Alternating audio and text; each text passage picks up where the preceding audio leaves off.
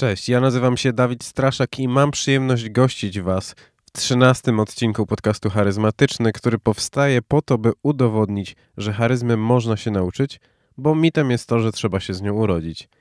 A ten odcinek jest dość niezwykły, bo to ja będę odpowiadał na pytania, a nie jak to ma miejsce zazwyczaj pytał. Będzie on całkowicie poświęcony tematowi charyzmy i dowiecie się z niego, czym ona jest, skąd się wzięła nazwa i co najważniejsze, jak nad nią pracować i dlaczego w ogóle warto. A gospodarzem dzisiejszego odcinka jest mój dobry przyjaciel Konrad Brylak. Niegdyś dzielący się swoimi przemyśleniami na YouTubie na tematy związane z psychologią, dziś jest magistrantem Uniwersytetu SWPS na psychologii biznesu, a zawodowo specjalistą od planowania oraz efektywności sprzedaży w międzynarodowej firmie logistycznej. Człowiek o zniewalającym głosie i wielkiej otwartości na drugiego człowieka.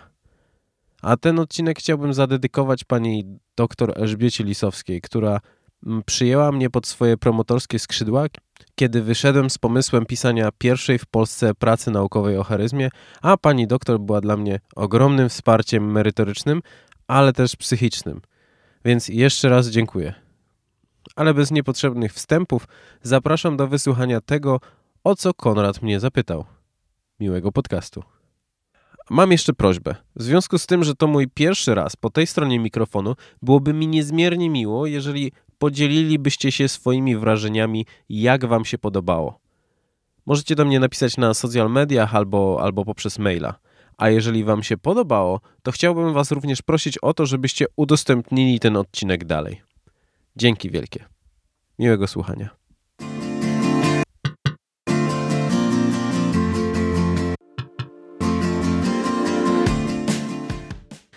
No dobra. Zazwyczaj to ja witam gości w podcaście charyzmatycznym, ale to chyba ty powinieneś mnie teraz przywitać. tak jest, siedzę po innej teraz stronie barykady. E, także ja mam na imię Konrad Brylak i moim gościem jest Dawid Straszak. Dzień dobry, dziękuję za zaproszenie. Nie ma sprawy. e, to co? Może takie pierwsze pytanie na wstęp. Jak się czujesz po tej drugiej stronie? Wiesz co? Dobrze, mimo wszystko. Myślałem, że będę się o wiele bardziej stresował, ale tak naprawdę to, to jestem bardziej ciekaw tego, jak, jak to wyjdzie. I myślę, że to będzie super ciekawym doświadczeniem dla mnie, bo będę mógł wtedy lepiej zrozumieć, jak czują się goście z takiej strony typowo. Mm, no, po tej stronie mikrofonu, gdzie, gdzie to oni, to ktoś im zadaje pytania. No i też e, może trochę niekomfortowo, bo teraz w, w biorąc pod uwagę dbałość o dźwięk, to, to otwarłem mm, e, moją szafę, więc widzisz, co tam jest w środku. Hmm. No, nie, będziemy, nie będziemy sprawdzać, nie będziemy opisywać raczej. No. Okej, okay. E, to tyle słowem wstępu. E, także dzisiejszy odcinek zajmuje się głównie tematyką charyzmy. Przez duże H. Przez duże H, dokładnie. Więc moje pierwsze pytanie brzmi: Dlaczego podjąłeś się takiego tematu? Kurczę, wiesz co? Myślę, że myślę, że tak naprawdę to zawsze mnie to trochę zainteresowało, dlaczego niektórzy są w stanie przyciągać innych e, pod względem uwagi, pod względem jakby no, umiejętności wywierania wpływu i jakby zawsze patrzyłem na to wszystko kompleksowo i starałem się wyłuskać to, co, co łączy tych ludzi. I nie powiedziałbym, że, że jakby obserwacje z całego życia skłoniły mnie do tego, żeby wybrać temat, jakim jest charyzma, ale w, to też jakoś w, ciek- w, śmieszny sposób się pojawiło, że, że gdzieś przez przypadek trafiłem na, na, na, jednego, na jeden film na YouTubie dotyczący charyzmy i tak sobie pomyślałem, kurczę, przecież to jest totalnie niezbadane mało jest o tym informacji i, i dlaczego by no, nie stać się swego rodzaju pionierem. E, no, żeby też z drugiej strony, żeby odczarować ten temat, żeby on nie był takim wiesz, kosmopolitan, Mhm. no, w stylu kosmopolitan, czyli pięć sposobów na, e, na, na mm, ekspresową charyzmę, czyli jak stać się bardziej charyzmatycznym na imprezie albo w towarzystwie. Nie kierować się takimi wskazówkami, tylko żeby ten temat był bardziej głębszy, tak? Tak, żeby wiesz, no, Zgłębić go bazując tak głębiej. jak e, jakby trochę na naszym wykształceniu psychologicznym, żeby, żeby to się opierało na empirii, a nie tylko na Mhm. e, wiesz, takim psychologu z ulicy, który coś zobaczył i wydaje mu się, że, że w ten sposób to powinno e, funkcjonować. Generalnie kierowa- nie, chciałeś zbadać ten temat głębiej i ty jesteś w stanie odpowiedzieć na pytanie, czym jest ta charyzma w tym momencie? Wiesz co, tak. I tak, i nie. I tak i nie, okej. E, w- znaczy nie, no jestem, jestem w stanie odpowiedzieć tak naprawdę na to. Mimo wszystko, wiesz co, łatwiej jest zacząć odpowiadając na to pytanie, czym ona nie jest przede wszystkim, nie? Bo przez to, że, że ten temat jest, on w ogóle się wywodzi, może inaczej. Z czym ci się kojarzy charyzma? E, Przede wszystkim kojarzy mi się jakby z osobami, które e, mają łatw, taką łatwość nawiązywania e, kontaktu z innymi osobami, Mhm. mają taką, mają talent do motywacji, coś takiego, bardziej Do osobę motywacji siebie czy innych? motywacji innych, Mhm. że działają raczej w sprawie innych osób, a nie siebie, nie w sprawie siebie samych. E, Tacy liderzy, można Mhm. powiedzieć. Dobra. No i wiesz co, i to jest też, y, dlatego zapytałem, bo jak ja pytałem ludzi na samym początku, zanim wiesz, wziąłem się za temat charyzmy, Mhm. y, pytałem znajomych i wiesz, czym dla nich jest charyzma, to mm, cały czas się pojawiały zupełnie różne odpowiedzi. No ja byłem trochę, jakby ciężko mi było wyszczególnić jeden trop e, i jedną wspólną definicję i to jakby dało mi do myślenia, że wiesz, że przez to, że charyzma nigdy nie była jakby badana pod względem takim naukowym mocno, e, no to ob- obrosła w wiele mitów. Więc y, wracając do kwestii tego, że, że chciałbym zająć się tym, żeby, żeby powiedzieć, czym ona nie jest, bo Mhm. samo słowo charyzma e, pochodzi z, z greki i oznacza dar albo łaskę. I ona Okej. jest mocno związana z, e, z religią, bo tutaj ta, ta łaska i czy ten dar jest związany bardziej z tym, że, że my coś dostajemy od Boga. I to też mocno wpłynęło na to, że dużo osób, znaczy może nawet nie dużo, bo część osób twierdzi, że, że z charyzmą trzeba się urodzić. E, No bo jeżeli spojrzymy na to z perspektywy właśnie nawet samego pochodzenia Mhm. słowa, czyli dostajemy coś od Boga, czyli tak naprawdę nie mamy na to wielkiego wpływu, no bo po prostu On na nas to zsyła, e, to ludzie właśnie pierwszą rzeczą, która jest związana z charyzmą, to kotwiczą mówiąc, że okej, no to, to jest coś... e, Coś, co się otrzymuje od Boga, a nie, że ktoś to potrafił się tego nauczyć sam, tak? Tak, tak. Dokładnie. I no ja mówię, że to nie jest prawdą, że, że charyzmy da się nauczyć, nie? No ale wracając do tego, czym, czy- czym ona nie jest, no to w, sam właśnie termin charyzma też jest zaczerpnięty z, te, z teologii. W momencie, kiedy wpisałbyś e, charismatic podcast e, gdzieś, wiesz, w stacjach angielskich, no to wyszukałbyś e, ruchy religijne, które są, e, które są nazywane charyzmatycznymi, więc e, jakby ta zależność z religią cały czas istnieje mocno. Zresztą ten termin, który, jest, który my znamy w takim e, rozumieniu współczesnym, e, tak naprawdę pojawił się dopiero w, XX wieku.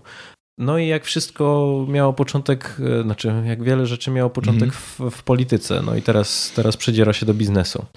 No ale odpowiadając po, po tym dosyć długim wstępie na, na pytanie, czym, czym według mnie jest charyzma, wiesz co, ja, ja zawsze dzieliłem, znaczy mi strasznie podoba się podział charyzmy, który zaproponowała Olivia Fox-Caban. Bo tak jak mówiłem, że w momencie, kiedy podjąłem się tematu, zacząłem pytać znajomych, potem Mhm. robiłem badania pilotażowe na temat tego, żeby dowiedzieć, czym charyzma jest. I wiesz, okazywało się, że ludzie podawali tak różne definicje i tak różne przykłady, że Mhm. ciężko mi było wyciągnąć jedną rzecz, która byłaby wspólna, nie? No bo nagle pytam ludzi, kto dla was jest osobą charyzmatyczną i pojawia się na przykład Hitler i Jan Paweł II i to są przykłady osób charyzmatycznych, więc pytanie, co tak naprawdę ich łączy? I w momencie, kiedy było mi bardzo ciężko wyklarować tą, tą jedną rzecz, to stwierdziłem, kurczę, może tak naprawdę tej jednej rzeczy nie ma. I okazało się, że właśnie tutaj Olivia Fox-Caban przychodzi, wiesz, z ratunkiem, po Mhm. prostu, e, bo ona powiedziała, że są cztery style charyzmy. Że nie ma jednej konkretnej, tylko że można ją e, rozbić na, na jakby cztery frakcje. Okej, a jakie? No więc, e, więc po kolei mamy charyzmę autorytetu, wizjonerską, uwagi i dobrodzi. Dobroci. No, Okej, okay, zainteresowała mnie wizjonerska. To tyle. Wiesz co, nie, no jest charakter... Nie będziemy się tak wgłębiać? Nie, czy? no będziemy, pewnie, że tak, bo chodzi mi, no wiesz, nie, nie, no to by było bez sensu, żeby zostawić tak po prostu, wiesz, no to tak rzucę, a jeżeli chcecie dowiedzieć się więcej, tak, to Tak, w następnym prze... odcinku, tak, dokładnie tak. tak. W następnym odcinku się dowiecie. Nie, nie, e, wiesz co,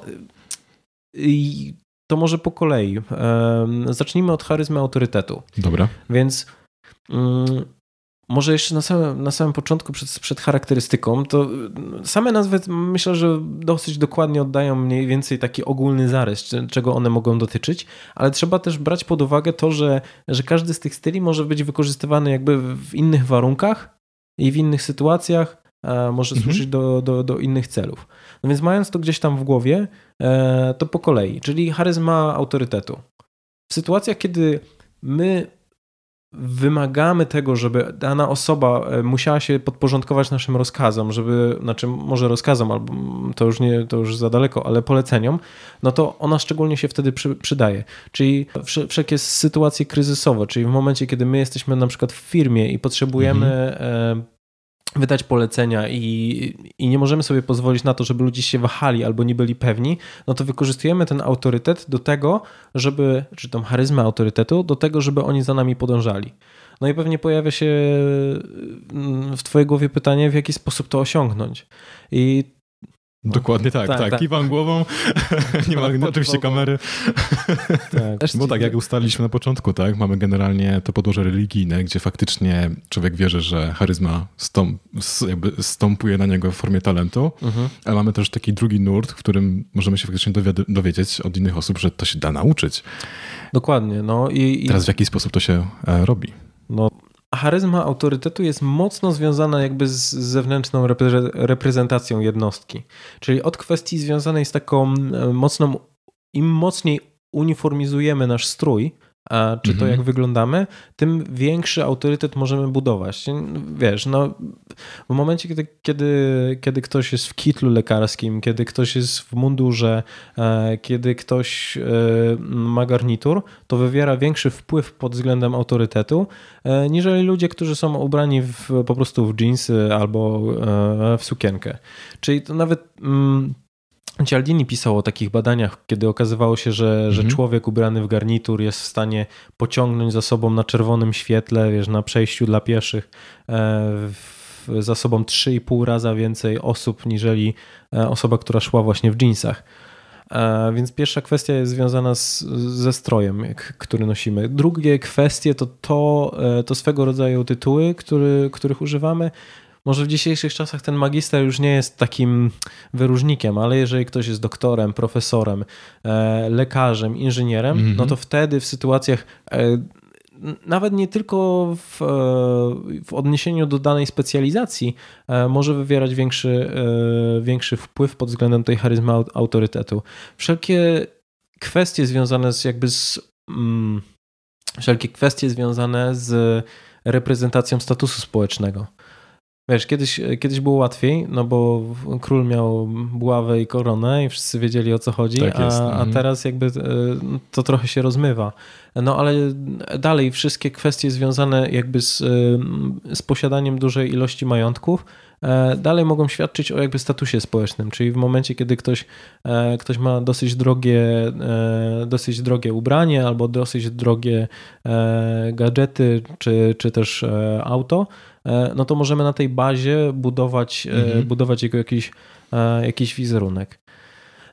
I co? Mowa ciała, zdecydowanie, mm, ponieważ mowa ciała mówiąca o takim absolutnym przekonaniu i słuszności. To też mówi się, wiesz, że, że ktoś stoi prosto jak, jak żołnierz, nie? Mhm. Więc jakby taka komplementarność całego podejścia może tutaj mocno, mocno wpływać na, na, na budowanie tego autorytetu.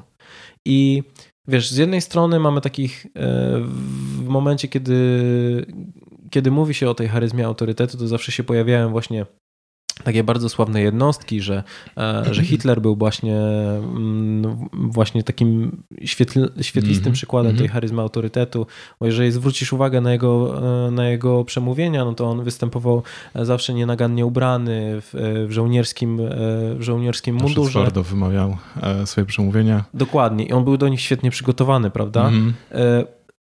To to wszystko działało na to, że on właśnie budował tą charyzmę autorytetu.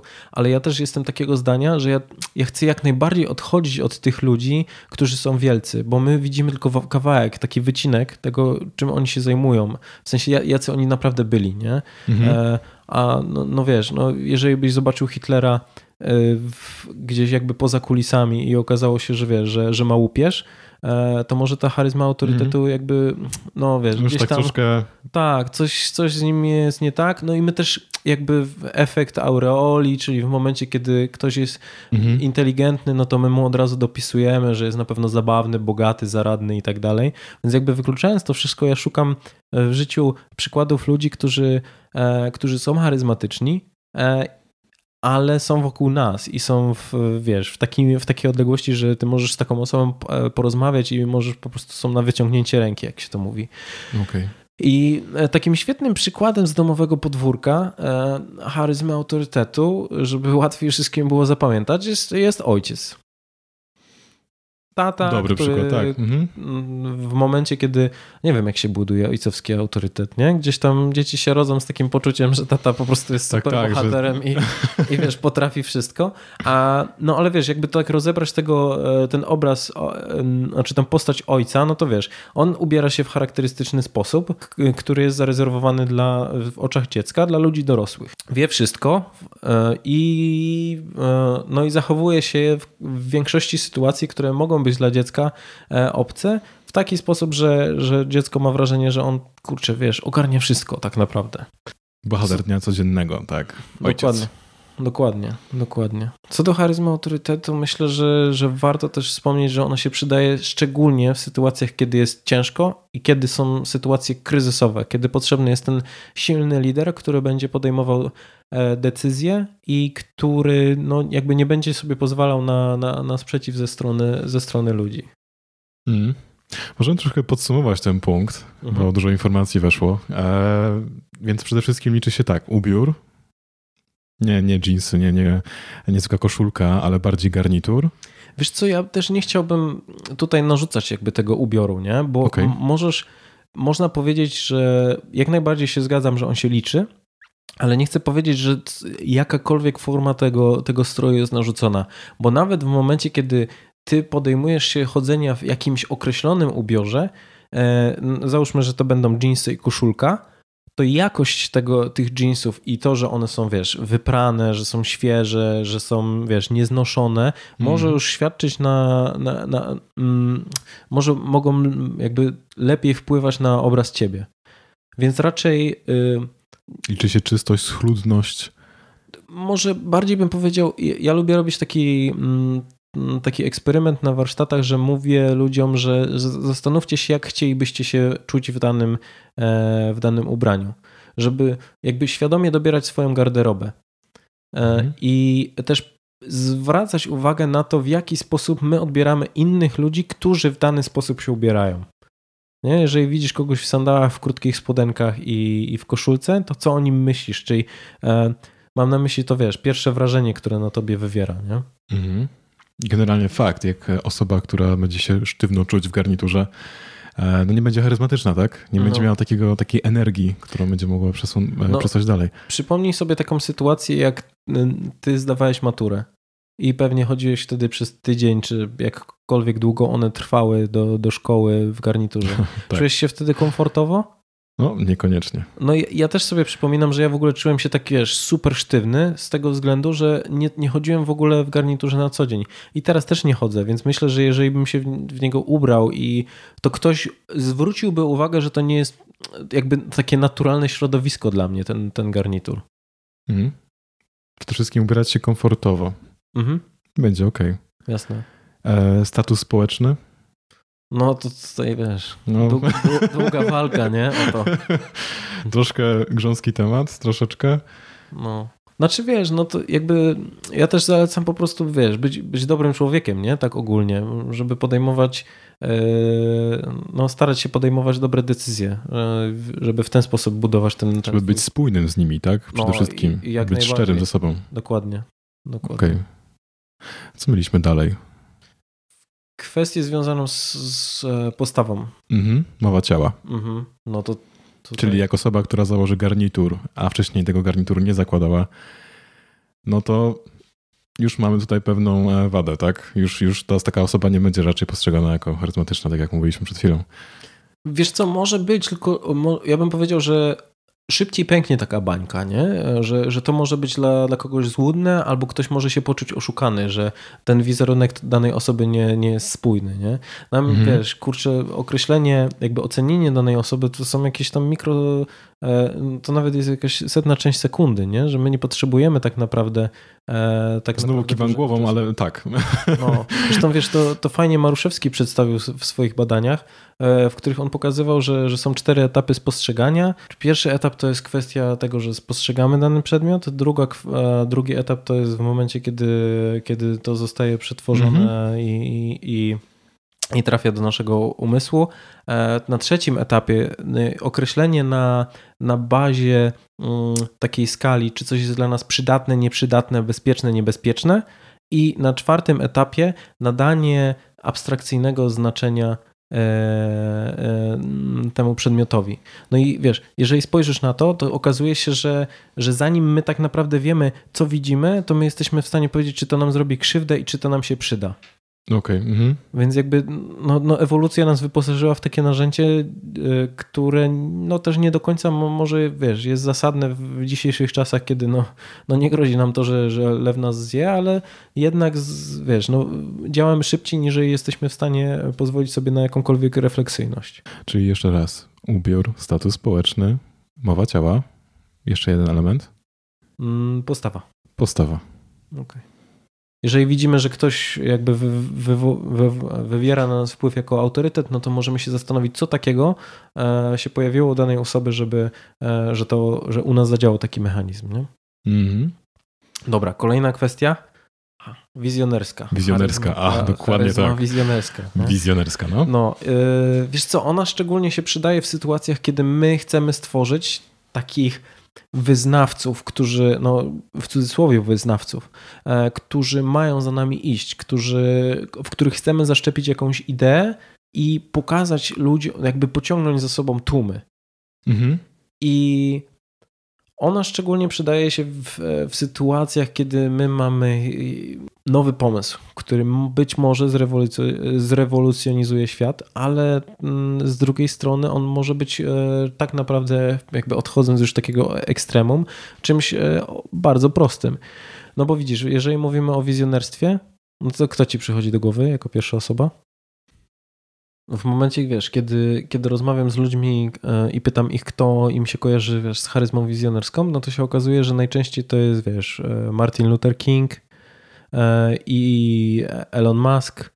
To są, wiesz, osoby na takich totalnych wyżynach, nie? I, i znowu odchodząc jakby od tego, że żeby nie stać na takim piedestale, znaczy na takiej wysokości, nie, mhm. no, jakby nie odnosić się do tych ludzi, którzy są tak wysoko, że ciężko, ciężko nam o nich powiedzieć cokolwiek innego, niż jej pokazują nam media, e, no to ja taki przykład z domowego podwórka, jaki bardzo lubię, to, to wujek, który potrafi sprawić, żeby cała rodzina pojechała na, na wakacje na, nad morze nie? bo on przekonuje ludzi e, okay. w rodzinie tym, że e, jakby z samą wizją do tego, żeby oni się zebrali i wiesz, podjęli się takiego projektu, załóżmy, że tam wiesz, 10 osób uczestniczy w takim wyjeździe, -hmm. no to to jest całkiem ciężkie przedsięwzięcie, nie? Jeszcze jeżeli ktoś ma dzieci, to już w ogóle e, może być to problematyczne, ale przez tą wizję wujka, oni są w stanie się zebrać i wykonać tę pracę, żeby, e, żeby wiesz, wszyscy dotarli. Czyli taka jakby umiejętność przekazania tej takiej swojej idei. Patrzcie, to jest to, to jest fajne, zróbcie to. Mhm, dokładnie. A może nawet nie zróbcie to, tylko zróbmy to. Zróbmy to razem, dokładnie. Bo wiesz, tacy ludzie bardzo często kierują, znaczy charakteryzują się tym, że oni też biorą część, yy, znaczy to wszystko pochodzi od nich. Więc tak naprawdę wiesz, to jest, e, jeżeli chcesz zobaczyć zmianę w świecie, to, to musisz się sam nią stać, nie? I tutaj jest dokładnie, dokładnie te, to samo podejście. Znowu pewnie pojawia ci się w głowie pytanie, jak to osiągnąć. I to jest, i tu odpowiedź jest prosta, mhm. ale bardzo trudna tym samym, bo wystarczy być absolutnie przekonanym co do swojego pomysłu. Wierzyć w to. Tak, w 100%. Wierzyć, wierzyć w 100%. Być przekonanym, że ta wizja faktycznie ma sens. Mhm. Dokładnie. No i tylko pytanie jest, ile razy w życiu miałeś tak, że byłeś absolutnie przekonany do, do jakiegoś swojego pomysłu? Uuu, bardzo rzadko. Właśnie, to się pojawia bardzo rzadko, ale nie jest, nie jest niemożliwe. I wydaje mi się, że też życie w takiej. Um, jedno z charyzmatycznych nastawień, które, które ja bardzo propaguję, to, to jest takie życie, e, bycie szczerym i spójnym. I to też wyklucza takie możliwości, kiedy bo wizja, która jest zgodna z tobą, niekoniecznie musi być bezbłędna, bo w momencie, kiedy przekonujesz kogoś do, do, do danego aspektu i on zarzuca ci na przykład, że odnosząc się do wyjazdu nad morze, że to będzie nas drogo kosztowało, no to może musisz być przekonany, znaczy przekonany. Nie chodzi o to, żeby mydlić komuś oczy i powiedzieć, no wcale nie będzie tak drogo, zobaczymy jakoś będzie, tylko powiedzieć, ok, będzie drogo, ale w takim, w takim razie policzmy, ile będzie to nas realnie kosztowało, żeby wiesz, o, po prostu wiedzieć... Nie, nie kierować tą iluzją, tak, tych kosztów, tylko spojrzeć tą, na tą sprawę z takiego, z takiego realnego poziomu. Tak, no po prostu wyciągnąć tego demona z pudełka i musi przyjrzeć, ile to realnie będzie kosztowało i co my możemy zrobić w takiej sytuacji, żeby, e, żeby dostać te, te pieniądze, nie? E, albo wiesz, albo w jaki sposób obniżyć te koszta. Więc to też nie jest jakieś zaklinanie rzeczywistości, tylko staranie się, wiesz, e, pokazanie ludziom e, drogi do wyjścia, znaczy drogi do osiągnięcia celu, który... Żeby się nie zamykać, tylko patrzcie, możemy iść tak i tak, tak. możemy tak to zrobić. Dokładnie tak. Kolejna kwestia to, to charyzma, mm, charyzma uwagi i wydaje mi się, że, że to jest najsilniejsza, e, najsilniejszy ze, ze, ze stylów. I tutaj znowu pojawia się kwestia, która może wydawać się prosta, bo wystarczy w kontaktach interpersonalnych być w danym miejscu, w danym czasie i poświęcać uwagę drugiej osobie. E, tylko zanim ktoś, wiesz, prychnie i powie, a to proste, e, to warto się zastanowić, jak często my tak naprawdę odpływamy. Mm. Nawet w momencie, kiedy nie mówię o takiej sytuacji, w jakiej my jesteśmy, nie? No bo, nie, no tutaj raczej nie ma opcji. Nie ma opcji na to, żebyś, wiesz, żebyś, żebyś odpłynął no. gdzieś myślami, ale w momencie, kiedy jesteśmy w takich zwyczajnych relacjach, to jak często łapiemy się na tym, że kurczę, gdzieś tam krążymy myślami, nie? Co tak, jest kilka obiad. spraw do zrobienia jeszcze gdzieś tam w tle. Dokładnie, a czasami nawet to nie są żadne konkretne rzeczy, tylko po prostu odpływamy. Faceci mają to pudełko z nazwą nic, do którego czasami wchodzą. Mhm. E, I, I właśnie o takich sytuacjach mówię. No i wiesz, takie przebywanie tutaj i teraz może działać naprawdę wielkie cuda, bo w momencie, kiedy dany człowiek, e, dany człowiek poczuje, że my jesteśmy tutaj dla niego, to możesz, to on będzie czuł się swobodniej w, nasze, w naszej obecności i będzie chciał jakby przebywać w naszym towarzystwie. Też fajnie Janusz Dziewit powiedział e, w jednym z odcinków z podcastu o tym, że czasami ludziom zdarza się na rozmowach rekrutacyjnych bardzo się otwierać z tego względu, że to jest jeden z niewielu momentów, kiedy tak naprawdę ktoś całkowicie ich słucha i, co, i poświęca mhm. im e, całą swoją uwagę przydaje się w sytuacjach, e, taka charyzma uwagi, przydaje się w sytuacjach, kiedy my chcemy skłonić daną osobę do tego, żeby podzieliła się swoimi opiniami, swoimi komentarzami, e, żeby podzieliła się po prostu na, e, z nami swoim zdaniem, żebyśmy dowiedzieli się, co tak naprawdę ona ma w głowie. I może się wydawać, że to jest nic, ale kurczę, no, na tym polega świat, na komunikacji, na tym, żeby, mhm. żebyśmy rozmawiali z innymi i żeby oni też nie mieli blokad do tego, żeby, na przykład, o, żeby kwestia mm, jaka jest teraz bardzo powszechna, czyli to, że ktoś patrzy na komórkę e, albo przegląda co... Tak jak zombie po prostu. Tak, jak wyłącza. zombie. E, no to wiesz, pomyśl sobie, jak ty się czujesz w momencie, kiedy ktoś przegląda przy tobie Facebooka, kiedy, kiedy ty z nim rozmawiasz. Już sam fakt na przykład wyciągnięcia telefonu na stół, jak z kimś się rozmawia. Mhm. To już jest taki element, że no, nie interesujesz mnie tak trochę... No, może się pojawić coś ważniejszego. Zmrużeniem oka. Dokładnie. Może pojawić się coś ważniejszego, nie? No i i dokładnie o to chodzi, że, żeby jak najmniej, jak, jak najbardziej minimalizować ryzyko, wiesz, e, bycia rozpraszanym. I to nie jest łatwe, nie? Bo w momencie, kiedy my poświęcamy komuś całkowicie swoją uwagę, no to może dojść do tego, że jakby to jest energoochłonne, czyli znaczy, no, kosztuje nas to energię, żeby osiągnąć ten stan e, skupienia. Mhm. Mm. No i jak to osiągnąć? Wiesz co, no teraz wiesz, zabrzmie jak po prostu e, chodząca reklama. Okej. Okay. No, czyli wiesz, mindfulness e, i, i, praktykowanie uważności. E, ja, ja też w momencie, kiedy usłyszałem pierwszy raz o medytacjach, to miałem wrażenie, że to jest takie, wiesz, odrealnione, że to jest, wiesz, takie ezoteryczne, że jakiś kontakt z Bogiem, ależ bardzo szybko przekonałem się, że to w ogóle nie ma związku. Mhm. Zwłaszcza, że w dzisiejszych czasach, no, przed chwilą trochę pojechaliśmy po, po, po, po smartfonach, ale wrócimy do tego, mhm. że są aplikacje, które bardzo przystępny sposób prowadzą człowieka przez ten model medytacyjny, czyli w jaki sposób, w jaki to sposób e, robić. Ja szczególnie polecam Calm i z angielskim akcentem Calm. Calm. Calm. E, albo, albo Headspace, mm -hmm. którego obecnie używam. A tam jest wersja darmowa takich podstaw, że jak ktoś jest zainteresowany, może sobie rozszerzyć płatnie. I oni tam w fajny sposób, tylko nie wiem, czy jest w wersji polskiej. E, no, ale jeżeli ktoś chciałby się podzielić jakąś aplikacją, która jest właśnie w języku polskim albo, albo której sam używa, e, to też śmiało w komentarzach. E, tak, poprosimy. Mhm. No i, i oni tam prowadzą za rękę, pokazując co, co robić. Z medytacją jest podobnie jak z siłownią, nie? że nie widzisz efektów od razu, że te efekty pojawiają się tak naprawdę z czasem i Tutaj warto sobie dać tydzień poświęcenia 10 minut dziennie, i to naprawdę nie jest dużo czasu, e, mhm. żeby nawet jeżeli ktoś jest super zabiegany, to chyba w Headspace są możliwości wykonania rundek po 3 minuty.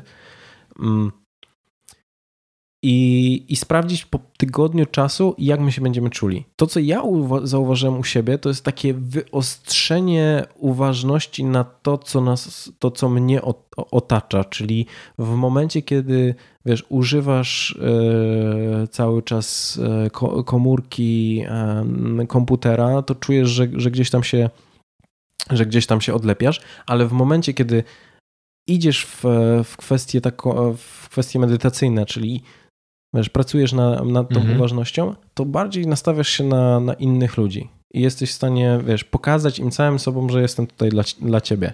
I to jest dobra praca właśnie, znaczy do, dobry początek do pracy nad, na, nad charyzmą uwagi. Okej, okay, czyli taka motywacja, e, motywacja, e, medytacja powoduje to, że jesteś po prostu bardziej skupionym. Dokładnie. E, dokładnie. I wiesz, to, to są takie śmieszne rzeczy, ale na przykład Tim Ferris, który robił swój podcast, w którym pytał ludzi, um, którzy osiągnęli sukces w bardzo różnych dziedzinach swojego, w bardzo różnych sferach, mhm. a najczęściej to, co ich łączyło, to tak 80-90% medytowało albo medytuje nadal. Wow, okej. Okay. I dużo osób w momencie, kiedy zapy- została zapytana, co by zmienić w swoim życiu, E, z obecną wiedzą, gdyby mieli dać radę młodszej wersji siebie, to by powiedzieli, za, zaczynaj medytować wcześniej, bo jesteś lepiej nastawiony do ludzi i jesteś o wiele bardziej uważny i skupiony. Czyli medytacja nie tylko i wyłącznie na wyciszenie swojego umysłu, ale to masz wpływ e, na świat zewnętrzny, Wiesz na ludzi. Co, to jest e, myślę, że taki skutek uboczny, że ty jesteś bardziej skupiony na ludziach.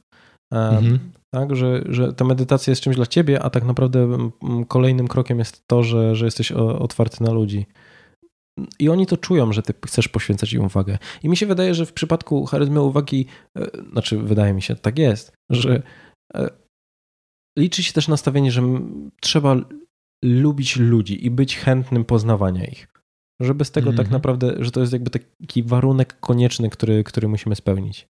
No i tutaj pojawia się kolejna kwestia związana z takim przykładem charyzmy e, i jakby z domowego podwórka. I charyzmy uwagi reprezentuje starsza koleżanka, która, a może nawet przyjaciółka, która wysłucha. Nie będzie cię oceniać, nie powie ci. Usiądzie z tobą, napije się kawki. Tak, i powie, no to będzie wszystko ok. Opowiadaj. Opowiadaj. Wiesz co, nawet nie, nie, nie ona nie powie, będzie wszystko ok, bo ona, wiesz, nie daje ci rad, mm -hmm. po prostu słucha i jest tam dla ciebie. E, I ktoś może powiedzieć, e, no dobra, to jest takie, takie proste, nie? No w ogóle o czym my tu mówimy? Charyzma to, wiesz, to są wielcy ludzie, którzy potrafią wywierać ogromny e, wpływ, ale kojarzy mi się tutaj taka Bardzo fajna historia z Billem Clintonem i z jego przenikliwym spojrzeniem, ponieważ podobno był mistrzem skupiania uwagi e, na, na innych ludziach. E, właśnie za pomocą swojego, swojego spojrzenia. I pamiętam taką historię kobiety, która opowiadała, że w momencie, kiedy była na jakiegoś rodzaju wizytacji u właśnie prezydenta Stanów Zjednoczonych, którym wtedy był Bill Clinton, mhm. E, w momencie, kiedy stała jakby w, w rzędzie ludzi, do których po kolei podchodził, e, podchodził Bill, kiedy stanęła z nim twarzą w twarz, spojrzał na nią w taki sposób, że po prostu pomyślała, że e, na wskroś. Że, tak, że na, na wskroś, ale nie w taki sposób nieprzyjemny, tylko w momencie, to ona poczuła, że on jest, mimo tego, że poświęca jej tam kilkanaście sekund, to jest mhm. całkowicie dla niej w tym momencie i jeszcze zrobił coś takiego, że w momencie, kiedy podszedł do następnej osoby, bo oni tam wymienili jakieś wiesz, zdawkowe zdanie, czy tam dziękuję, miło poznać, podszedł do, do następnej osoby, to jeszcze odwrócił głowę i spojrzał na nią jeszcze raz. I ona opowiada, że to było tak silne przeżycie, ale ja też nie chcę, chcę mocno postawić tutaj granicę, że to nie było pod względem jakimś e, mhm. seksualnym, czy, mhm. czy, czy wiesz, no, relacji damsko-męskich, tylko takie po prostu przeżycie, jakie, które ona opisywała, że było na tyle silne, że ona była w stanie mm, czekać na telefon od niego, bo była tak święcie przekonana, że on się do niej odezwie. Okay. Po samym mm. tam, wiesz, kilkunastosekundowym e, spotkaniu. No niemniej jednak, wiesz, też nie warto mm, nie doceniać siły spojrzenia, bo w momencie, kiedy my popatrzymy na kogoś dłużej, naszym wzrokiem, to może to doprowadzić do tego, że do jego krw, znaczy przyspieszy mu tętno i w jego krwi, wydzieli, do jego krwi wydzieli się fenyloetyloamina, która jest odpowiedzialna za miłość od pierwszego wejrzenia. Uuu, okej. Okay. Więc trzeba uważać. Trzeba naostrzyć wzrok. Zależy, co chcesz osiągnąć. Nie? No. Ale oprócz takiej uwagi, tak? Bo mamy tylko teraz w tym momencie tylko uwagę. Mhm. Ale mi się wydaje, że trzeba też dopytać drugiej osoby, tak? Może być zamknięta, zwrócić jej taką większą uwagę na siebie, nie? Że okej, okay, my jesteśmy tutaj, e, pokazujemy jej swoim wzrokiem, swoją postawą, że jesteśmy tutaj dla niej właśnie, czy dla niego. Mhm. Ale trzeba się dopytać, prawda? Trzeba poruszyć trochę tematy, żeby rozbujać tą rozmowę. No, widzę, że no, słychać po prostu, że jesteś psychologiem, nie? E, ale jak najbardziej się z tobą zgadzam, że, że wiesz, że to nie chodzi o taką sytuację, że ty siedzisz i po prostu ktoś Dokładnie, ci się prostu... jakby spowiada z tego, co, co się dzieje, tylko wiesz, kwestie związane właśnie z, e, z jakby dopytaniem, czy dobrze zrozumiałeś, co o tym sądzisz. Jasne, te wszystkie pytania, które pozwalają stwarzać tą, tą rozmowę, są jak najbardziej zasadne. Okej. Okay.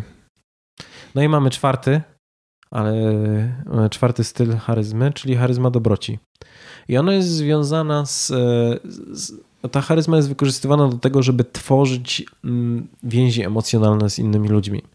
Czyli w momencie, kiedy ty jesteś przykładem człowieka, który, mm, który nie ocenia innych, który traktuje wszystkich ludzi, niezależnie od tego, jaki piastują e, zawód, czy skąd pochodzą, podchodzisz z takim samym podejściem, z takim samym nastawieniem, ćwiczysz. E, no tutaj też pojawia się uważność, mhm. ale jakby w, w, mniejszej, e, w mniejszym natężeniu.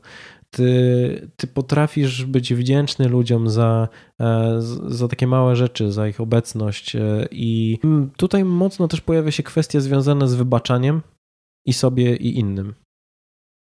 To też ciekawe, że, że ta charyzma dobroci mocno się jest wykorzystywana w biznesie, nie? bo można by mhm. powiedzieć, że, e, że i zarówno charyzma uwagi, jak i dobroci raczej kojarzy się z takimi e, sytuacjami w, w kontaktach międzyludzkich, kiedy jest sytuacja jeden na jeden.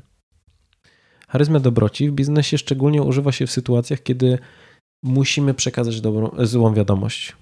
Albo mamy do czynienia z tak zwanymi ciężkimi ludźmi. Mhm. I tutaj jakby próba tworzenia tych, y, tych relacji, czy tworzenie tych relacji właśnie wpływa na, e, na takie sytuacje, że wychodzimy z nich obronną ręką albo one są bardziej przystępne dla nas. No i takim po prostu sztandarowym przykładem, który, który idealnie pasuje i, i moim, jest kwintesencją charyzmy dobroci, jest y, babcia. Okej. Okay. No bo bardzo rzadko się zdarza, żeby ktoś w momencie, kiedy mówi o swojej babci, wiesz, nie, nie miał takiego uśmiechu, który mówi, kurczę, no jak bywałem u babci, to było naprawdę super. I to też z tego względu, że babcia akceptowała ciebie, jakim jesteś. Zawsze byłeś idealny i nie było w tobie takiej sytuacji, w której, e, w której nie poczułbyś się komfortowo w momencie, kiedy, e, kiedy byłeś w jej, e, jakby, w, no, kiedy, kiedy z nią spędzałeś czas. No i teraz pytanie, jak często ci się zdarzało, że widziałeś całkowitą akceptację w oczach drugiego człowieka? No na pewno zdecydowanie częściej właśnie u babci. Znaczy wiesz, jakby nie... abstrahując jakby od, od samej, od samej osoby mm -hmm. babci, nie? Okay. Jak często zdarzyło ci się tak, że spotkałeś kogoś, rozmawiałeś z nim i czułeś, że nieważne kim ty jesteś, on akceptuje cię dokładnie takiego, jakim ty jesteś. I on nie powie ci, że powinieneś być bardziej taki albo mniej taki, że to w ogóle nie ma znaczenia. Naprawdę docenia to, jaką jesteś osobą teraz. Mm w moim odczuciu generalnie nawet dość często. Okej. Okay. E, nie miałem takich e, problemów. E, może inaczej, nie spotykałem takich ludzi, którzy po prostu by mnie ignorowali, albo spławiali, albo jakoś negatywnie mnie odbierali. Zawsze było taki, zawsze dochodziło do takiej sytuacji, w której faktycznie rozmowa była ciekawa. Mhm nie było problemów, jakby ją przedłużyć, bo była fajnie prowadzona. Mhm. E, bardzo rzadko czułem się odrzucany. Okay. Także chyba miałem szczęście. No dobra, to teraz e, dochodzimy do tego jakby najważniejszej części. Jak się czułeś przebywając z tymi osobami, które, które całkowicie cię akceptowały? Bardzo dobrze. W sensie miałem taką wewnętrzną energię w sobie, że chcę mówić, chcę, chcę rozmawiać, chcę jakby dać cząstkę siebie, przekazać tej drugiej osobie. Mhm. Także tak, no, same superlatywy można powiedzieć. Okej. Okay. No i właśnie. Właśnie w ten sposób to funkcjonuje, że w momencie, kiedy czujemy, że ktoś poświęca nam nie dość, że całkowitą uwagę, to jeszcze nas w ogóle nie ocenia. E, znaczy no, w ogóle nie ocenia. Jakby nie daje nam znać, że, że te oceny wpływają na. Na, na odbiór po prostu. Tak, na odbiór naszej osoby. Mhm. E, no to, to czujemy się dobrze i chcemy częściej przebywać z taką osobą. Więc jakby. I to jest odpowiedź na pytanie, czym jest charyzma, nie? że ciężko jest w, jakby w, wyłonić jeden czynnik, który by odpowiadał każdej, każdej osobie, którą możemy określić jako charyzmatyczną. Więc określenie, podzielenie tego na cztery style e, jest świetnym wyjściem, żeby pokazać, mhm. że tak naprawdę każdy z nas ma, ma, ma tej charyzmy trochę w sobie i można nad nią pracować, żeby wiesz, wynieść to na, na wyższy poziom. No i też trzeba pamiętać o tym, że jeżeli mówimy o tych czterech stylach, no to jakby nie jest założeniem, że jeden z nich jest dominujący, albo że mamy charyzmę autorytetu i koniec. Mhm. Bo tak naprawdę wykorzystujemy każdy z nich w zależności od sytuacji, od celu, jaki staje przed nami i od naszych silnych stron. Bo w momencie, kiedy na przykład jesteś osobą introwertyczną, to bardziej będziesz się skłaniał do tych dwóch dolnych. Czyli, znaczy dolnych, przepraszam, e, do tych, e, które, które wymieniłem jako ostatnie, czyli charyzma uwagi i charyzma dobroci. Mhm. Ale też niekoniecznie, bo, znaczy, bo charyzma autorytetu i charyzma wizjonerska kojarzy nam się z takim kontaktem z większymi ilościami osób. Więc E, wszystko zależy od sytuacji, w której, w, w, którą, w której... W której jesteśmy i w zależności od, oso od osobowości. No, dokładnie, dokładnie. I to jest e, właśnie osobowość, czyli znajomość swoich mocnych i słabych stron. Czyli w momencie, kiedy jesteś przekonany, że ty jesteś kiepski w przekonywaniu osób e, do, do, do, swojego zdania, no to nie ma co na siłę naciskać tej charyzmy autorytetu i, i wykorzystywać jej, bo okaże się, że, że to będzie jak właśnie niczym ten garnitur ubrany od czasu do czasu i osoba, która będzie z tobą rozmawiała, bardzo szybko dojdzie do wniosku, że kurczę, coś tutaj jest nie tak, nie, nie ma tej spójności i ta mhm, osoba -hmm. bardzo szybko jakby może być odebrana jako, jako oszust albo ktoś, kto wiesz, to co my, to co się tak powszechnie nazywa, a coś mi tam w nim nie gra, nie?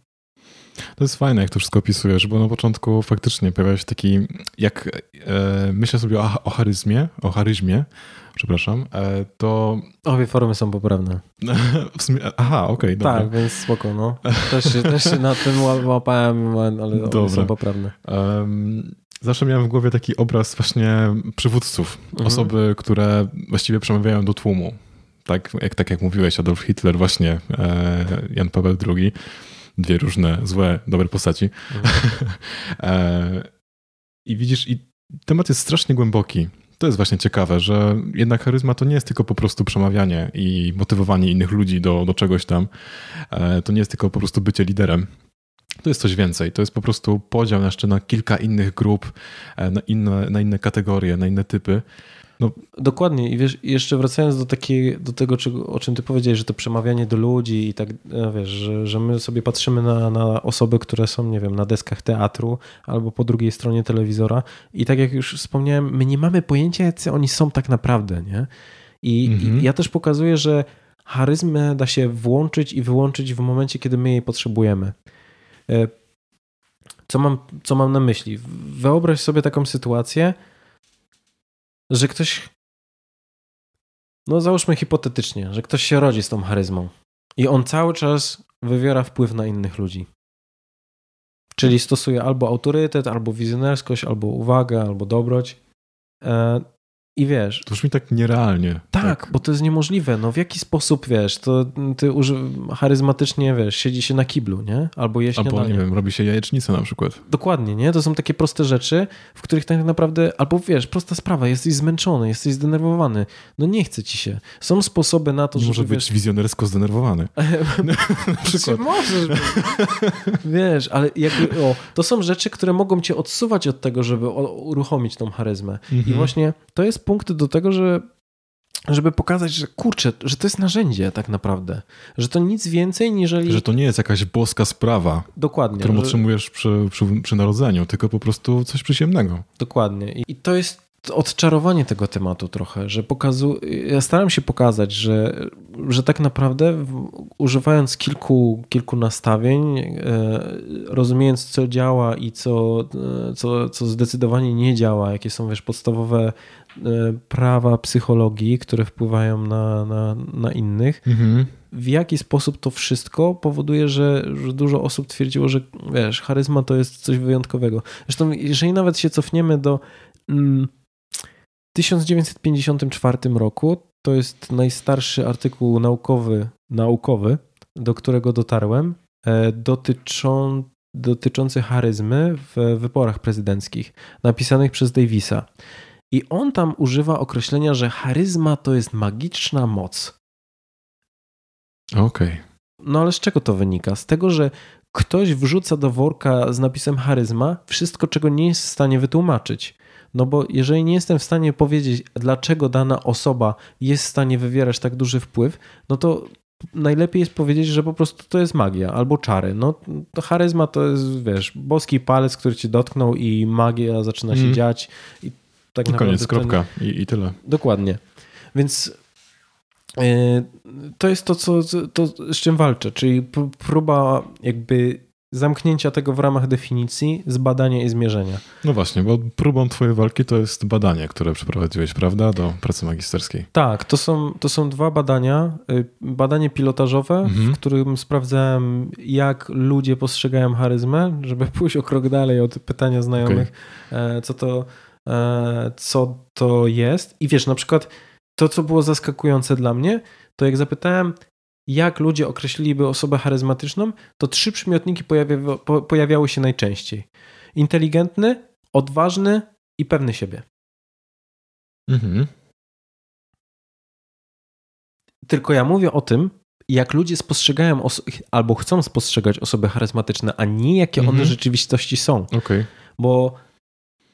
E, znaczy, to jest próba opisania, tak? Tak. I to pojawia... Pierwsza wstępna próba opisania. Tak. I to, to była pierwsza dla mnie zaskakująca rzecz. Druga była taka, że, że około 30% osób twierdziło, że, że z charyzmą trzeba się urodzić. Całkiem, no, całkiem niedużo. No, a potem, potem poszedłem o krok dalej, to już były takie badania naukowe. No, no empiria. Empiria, dokładnie. Zacieramy rączki. Tak, w którym e, ja też badałem bardzo specyficzną grupę osób, ponieważ to były osoby, które były w skadry zarządzającej, mhm. czyli zarządzały innymi osobami e, w firmach dosyć dużych, bo to były około powyżej 500 osób, czy to też były zagraniczne korporacje, ale to też były e, budżet, tak jak się to mówi, budżetówki. Mniejsze firmy. Nie, mam na myśli, że to, to były badane osoby z, z Wojewódzkiego Inspektoratu Ochrony Środowiska albo okay. z policji. Mhm. Jest to te firmy, które są zbierane z budżetu państwa. w tym sensie, okej. Okay. Mhm. Tak. I bazując na tej próbie. Bazując na tej próbie, e, co się okazało? Co się okazało? Wiesz co, udało mi się wyodrębnić takie dwie grupy e, osób charyzmatycznych i niecharyzmatycznych. No bo ja zakładam, że charyzmatyczność jakby rozciąga się, rozciąga się na pewnym kontinuum. Mhm. Że każdy z nas w jakiś sposób jest charyzmatyczny, y, tylko niektórzy są bardziej, niektórzy mniej. I ja skupiłem się na tych osobach, które są, wiesz, mocno charyzmatyczne, nie? Tam, y, czyli y, o, o, okay. jak, to mówiła prowadząca, czwarte odchylenie standardowe. Aha, aha. W tym przypadku to było, to było pierwsze. I co się okazało? E, z takich najciekawszych wniosków, które, które dla mnie były zaskakujące, to e, bo ja starałem się jakby odpowiedzieć, o może nie tak, no, zacznijmy od najważniejszego. Cała praca powstała po to, żeby udowodnić, że charyzma jest niezależna od charakteru. Czyli charyzma jest niezależna od osobowości i od podejścia do tego, czy wiesz, jesteśmy kowalami własnego losu, czy po prostu wszystko już jest z góry zaplanowane i my po prostu jesteśmy mhm. aktorami e, i, i, i, mamy po prostu iść według skryptu, który jest napisany przez reżysera życia. I to, co się okazało, to i tak, i nie. Znaczy, o, odpowiedź jest taka jak w psychologii, nie? To zależy. To zależy. No, to, tutaj okazało się, że, że w pewnym sensie my jesteśmy, e, że to, jaką mamy osobowość, może wpływać na, na poziom charyzmy z tego względu, że niektóre w, niektóre e, cechy osobowości, ja odnosiłem się do Wielkiej Piątki, czyli ekstrawersja, neurotyczność, otwartość na, na doświadczenia, mhm. ugodowość i sumienność. I okazało się, że, że y, trzy z nich miały tam istotne statystycznie znaczenie. No i co się okazuje? Czyli y, w momencie, kiedy masz podwyższony poziom ekstrawersji i podwyższony poziom sumienności oraz obniżony poziom neurotyczności, to jest bardziej prawdopodobne, że będziesz miał wysoki poziom charyzmy. Okej. Okay. Ale charyzmy, charyzmy ogólnie, czy jakiegoś, jakiegoś typu charyzmy? E, ja tutaj badałem charyzmę ogólną, czyli ogólną, wiesz, okay. w, w, były, cztery, były te cztery skale i w momencie, kiedy miałeś wysoki poziom na czterech z nich, mhm. plus jeszcze to, no to, to tworzyło tak jakby charyzmę ogólną. No i co się okazuje? E, dlaczego tak jest? No bo teraz sobie pomyśl. Jeżeli jesteś ekstrawertywny, Czyli lubisz rozmawiać z ludźmi, nie boisz się tych kontaktów i one dają ci energię. E, I jesteś sumienny, mhm. czyli wyciągasz wnioski, nie? To, no, zapis, no, jakby uczysz się e, Tutaj najłatwiej się odnieść do takiego przykładu e, dziecka, które się uczy.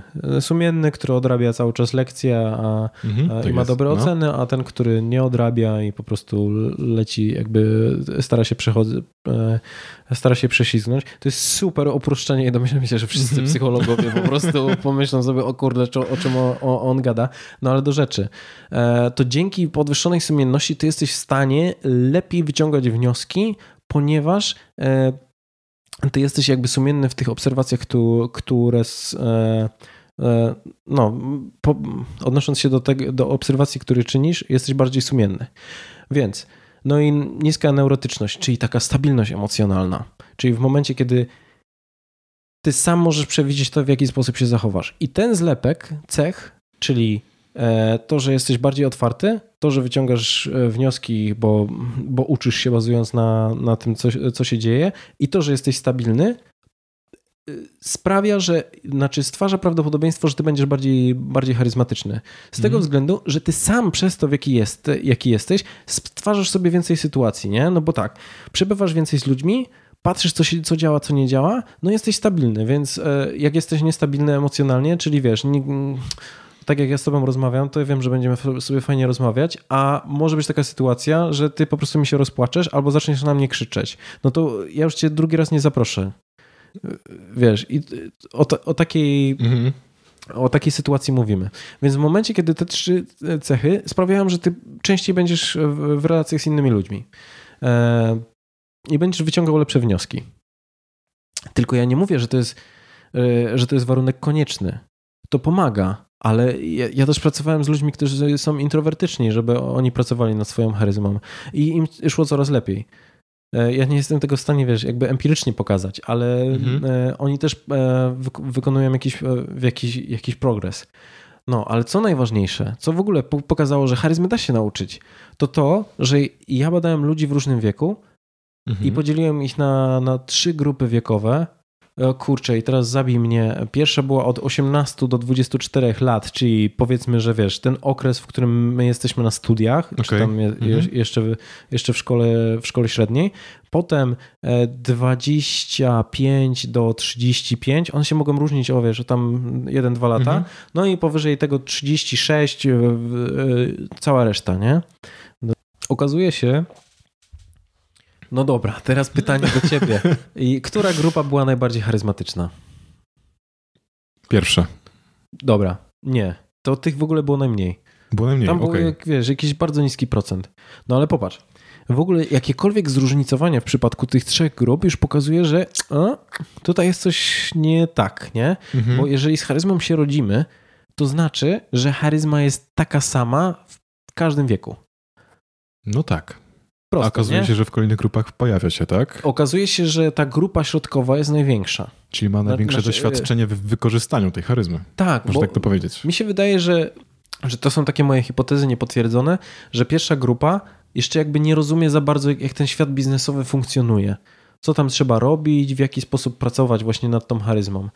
E, I mamy tę drugą grupę, 25-35, którzy, wiesz, to jest tak naprawdę ten najlepszy okres, że już masz trochę więcej oleju w głowie, mhm. zaczynasz zdobywać e, biznesowe doświadczenie, i, ale dalej wiesz, że ty nic nie wiesz, więc jakby musisz posłużyć się jakimś dodatkowym narzędziem, więc wykorzystujesz właśnie charyzmę, żeby wiedza, doświadczenie, młodzieńczy wigor i zapał i jeszcze to, żeby przekonywać ludzi. A z wiekiem ona spada. No bo im jesteś starszy, tym mniej ci się chce mhm. i tym mniej musisz polegać właśnie na takich dodatkowych, e, dodatkowych kwestiach. Okej. Okay. Więc jeszcze, jeszcze jest szansa. Jeszcze jest, szansa. No, jeszcze jest szansa tak. dla wszystkich. Nie? E, wydaje mi się, to, że to też jest związane z tym, że, że ludzie w takim młodym wieku może nie do końca się interesują e, jakby samą kwestią rozwoju os osobowości, nie? Takiego samorozwoju, tak bym to nazwał. No i jeszcze jest jeden ciekawy wniosek. Otóż taki, że ludzie, którzy wierzą w możliwość zmiany siebie i, i jakby świata dookoła, no, tego, że mają wpływ na, na siebie i na świat, E, częściej są charyzmatyczni. Czyli kwestia tego, że ty wierzysz, że, że ty jesteś kowalem własnego losu i to wszystko zależy od ciebie, pokazuje, że, że w momencie, kiedy że jesteś bardziej, znaczy o, stwarza prawdopodobieństwo, że ty będziesz bardziej charyzmatyczny. Dlaczego? Z tego prostego powodu, że jeżeli ty wierzysz, że świat jest taki, jaki jest i on po prostu w ogóle nie masz wpływu, wiesz, cały czas mówisz, mm -hmm. udało się zanim zamiast zrobiłem to, e, tutaj przytyczek znowu w nos, w, w coaching i samorozwój, e, to brak poczucia wpływu spowoduje, że ty tak naprawdę nie będziesz podejmował jakichkolwiek działań do tego, żeby mm, żeby rozwijać siebie, czy pracować nad charyzmą, bo mhm. będziesz myślał, że, że jakby nie masz wpływu na to. Więc to jest też taka ciekawa informacja, że bez y, takiej świadomości, że charyzma to jest coś, nad czym trzeba pracować y, y, na poziomie takim, że ty masz poczucie, że masz wpływ na świat, który cię otacza i na ludzi i na siebie, może właśnie od siebie bym zaczął, mhm. powoduje, że ty zwiększa prawdopodobieństwo, prawdopodobieństwo tego, że ty będziesz charyzmatyczny. Okej, okay, to też, też tak nawiązując do wcześniej, co, co, o czym mówiłeś, że po prostu wierzysz to, że możesz być tą zmianą w świecie, tak jak e, mhm. cytowałeś no, no, no, wcześniej. Tak, to górnolotnie brzmi, nie? Ale od tego się tak naprawdę zaczyna. No. Okej. Okay. Co jeszcze z takich ciekawych rzeczy, jeszcze wracając do tego badania pilotażowego. W momencie, kiedy poprosiłem ludzi o to, żeby e, napisali sławne osoby, które kojarzą im się, w ogóle nie, osoby, które kojarzą im się e, z osobami charyzmatycznymi, to wiesz, ja nie, nie miałem odpowiedzi mój wujek. Tam były same postaci właśnie, wiesz, z pierwszych stron gazet, z telewizji, z internetu. I co najciekawsze... te osoby, które generalnie według e, pospolitej opinii, one mają dar. Tak, no, no, no tak. No. Generalnie tak, no gwiazdy, tak? No mają. Osoby, które są popularne. E, dziadek, tata? No właśnie. Charyzmatyczni? Nie? Dokładnie. Może wujek Stefan na weselu może być charyzmatyczny, jak sobie strzeli, nie? Trzy no, dokładnie. I to w żartach ktoś powie. Mm, ale tak naprawdę nie. Tak naprawdę nie jest. I y, w ogóle jeszcze y, najbardziej zaskakująca rzecz w tym wszystkim jest to, że bardzo często byli wskazywani e, aktorzy w tej grupie. Mhm. No i teraz pytanie. Jak często oglądałeś wywiady z aktorami? Dość rzadko. No, ja praktycznie chyba nigdy w życiu nie widziałem. I tak sobie myślę, jeżeli lubisz aktora i jesteś jego wielkim fanem, no to okej, okay, może śledzisz jego karierę i wiesz, i dowiadujesz się, jakim on jest tak naprawdę człowiekiem, ale w większości przypadków tak naprawdę znamy aktorów tylko z ról, które oni odtwarzają mhm. i na tym możemy budować jakby, wiesz, obraz tej osoby, który jest absolutnie błędnym, bo on tak naprawdę odgrywa tylko i wyłącznie rolę, którą po prostu ktoś kazał mu odgrywać. I to jest kolejna sytuacja, w której wiesz, to jest w ogóle pomieszane, bo jeżeli my sobie weźmiemy takiego, e, kto może być osobą charyzmatyczną z, z filmu, który wszyscy będą kojarzyć. Dobra, weźmy Wielkiego Gatsby'ego. Wielki Gatsby e, w wydaniu Leonardo DiCaprio. DiCaprio. Mhm. No i wiesz, i no Wielki Gatsby może być w ten, w ten swój, wiesz, charakterystyczny sposób uwodzicielski, tą charyzmą e, uwagi, dobroci, może też w jakiś sposób wizjonerską. Tak naprawdę każdą, każdą z tych wymienionych. Ale co tak naprawdę do Wielkiego Gatsby'ego ma, ma Leonardo DiCaprio? Czy Leo jest charyzmatyczny? No nie mamy pojęcia, bo tak naprawdę go nie znamy. Mhm. Dopiero po, wiesz, po tym, jak obejrzymy jego wystąpienie na, na gali rozdania Oscarów, który dzięki w końcu dostał, e, tak. to, to teraz pytanie, czy on taki jest na co dzień? Czy on nie był tylko w ten, e, w ten sposób się zachowywał na tej gali, nie? I no i tutaj dochodzimy do takiego paradoksu, który pokazuje nam jakby sam w sobie, że charyzmę da się włączyć i wyłączyć i też, że my, my jako ludzie błędnie interpretujemy to, co do nas do, dociera. Dokładnie tak. Bo powiedziałeś, że charyzmę można włączyć i wyłączyć. Mhm. A byłbyś w stanie opisać jakąś sytuację, w której byś mógł włączyć charyzmę i byłoby to bardzo pożyteczne? Jasne. Y, tylko pojawia się taka sytuacja. Żeby zobrazować po prostu, tak? Mamy narzędzie charyzmatyczne, mamy, mamy Leo, który stoi tak przed całą widownią i mhm charyzmatycznie przemawia do, do widowni. czy, mamy, czy masz jakiś przykład jakiejś innej sytuacji?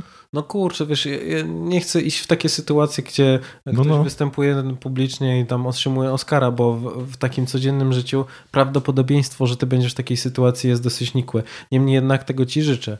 E... A bardzo dziękuję. Może kiedyś Może jednak. kiedyś. No ale dobra, załóżmy taką prostą sytuację, w której e, jesteśmy w nowej grupie w nowej grupie osób, załóżmy, że nie wiem, jesteśmy na jakimś szkoleniu, na warsztatach, e, zostaliśmy, nie wiem, przydzieleni do nowego zespołu mhm. w pracy, albo zaczynamy nowe studia i, i jest ta krępująca sytuacja, w której my musimy się przedstawić. Mhm. No i Wyobraź sobie to, że jak zazwyczaj to, to wygląda. Czyli jak w momencie jest tak rundka, w której każdy mówi, to jest dwa Cześć, zdania. mam na imię Konrad. Tak. Pracuję tu i tu. Pracuję tu i tu. E, wziąłem się tutaj z tego względu, że to i to. No i wiadomo, nie, że wszyscy potem lecą tym schematem, który pierwsza osoba narzuciła. Jeszcze wiesz, mhm. ty powiesz lubię koty i cała reszta się odnosi do tego, czy I, lubi uf, koty. Dobra, zrobione, nie? Dobra, zrobione. Y, nikt nie lubi mówić o sobie i tak naprawdę koniec końców i tak nikt tego nie pamięta. Jeżeli zależy nam na tym, żeby ludzie pamiętali, czym my się zajmujemy, to ja polecam takie super narzędzie, jakim jest charyzmatyczne przedstawianie się. No i teraz mm. moja ulubiona historia. Okej. Okay. Jeden z amerykańskich prezydentów w trakcie wizytowania NASA zapytał człowieka, który, który był odpowiedzialny za utrzymywanie czystości, po prostu tam sprzątał, czym on się zajmuje. A ten mu na to odpowiedział, że pomaga wysyłać statki w kosmos. No i teraz pytanie, skłamał? No nie skłamał. No nie skłamał, bo gdyby nie to, że on tam wkłada wysiłek w to, żeby, żeby było czysto, a tym samym w jakiś sposób umożliwia pracę ludziom, którzy, e, którzy można by powiedzieć w większym stopniu wysyłają właśnie statki w kosmos, e, no to gdyby nie on, no to nie mówię, że nie byłoby to możliwe, ale byłoby, wiesz, jakby przykład, dokłada swoją cegiełkę. Dokładnie nie? tak. Mhm. Do, do, do zbudowania tego muru. Mm. Czy też wieży. E, I jakby odnosząc się do tego przykładu, to w takich sytuacjach, kiedy mamy się przedstawić, to najlepiej jest e, zacząć od, od tego, jaki jest efekt naszej pracy. Czyli załóżmy, też opowiedzieć sobie? No, pewnie, mogę spróbować. Dobra, to jakbyś miał tak typowo odpowiedzieć, y, czym się zajmujesz? E, zajmuję się. Zajmuję się rozliczeniem efektu sprzedaży. Mhm. Efektu sprzedaży. Dobra, nie? No i teraz, okej, okay, no ja musiałem, wiesz, się zastanowić chwilę nad tym, mhm. co, co to znaczy w ogóle i jakby z, z, całym szacunkiem, ale mam wrażenie, że jakby małe prawdopodobieństwo, że ktoś to zapamięta. Brzmi trochę nudno. No, nie Nawet ukrywam. nie chodzi o to, że nudno, ale to, jest, to może być skomplikowane. No, ale zaraz ci opowiemy, w jaki sposób to wykorzystać na, na twoją korzyść, żeby było właśnie, e, żeby było jak najbardziej no, catchy. Mm -hmm. No, dobra. E, OK. Efekt sprzedaży. I jaki jest efekt Twojej pracy?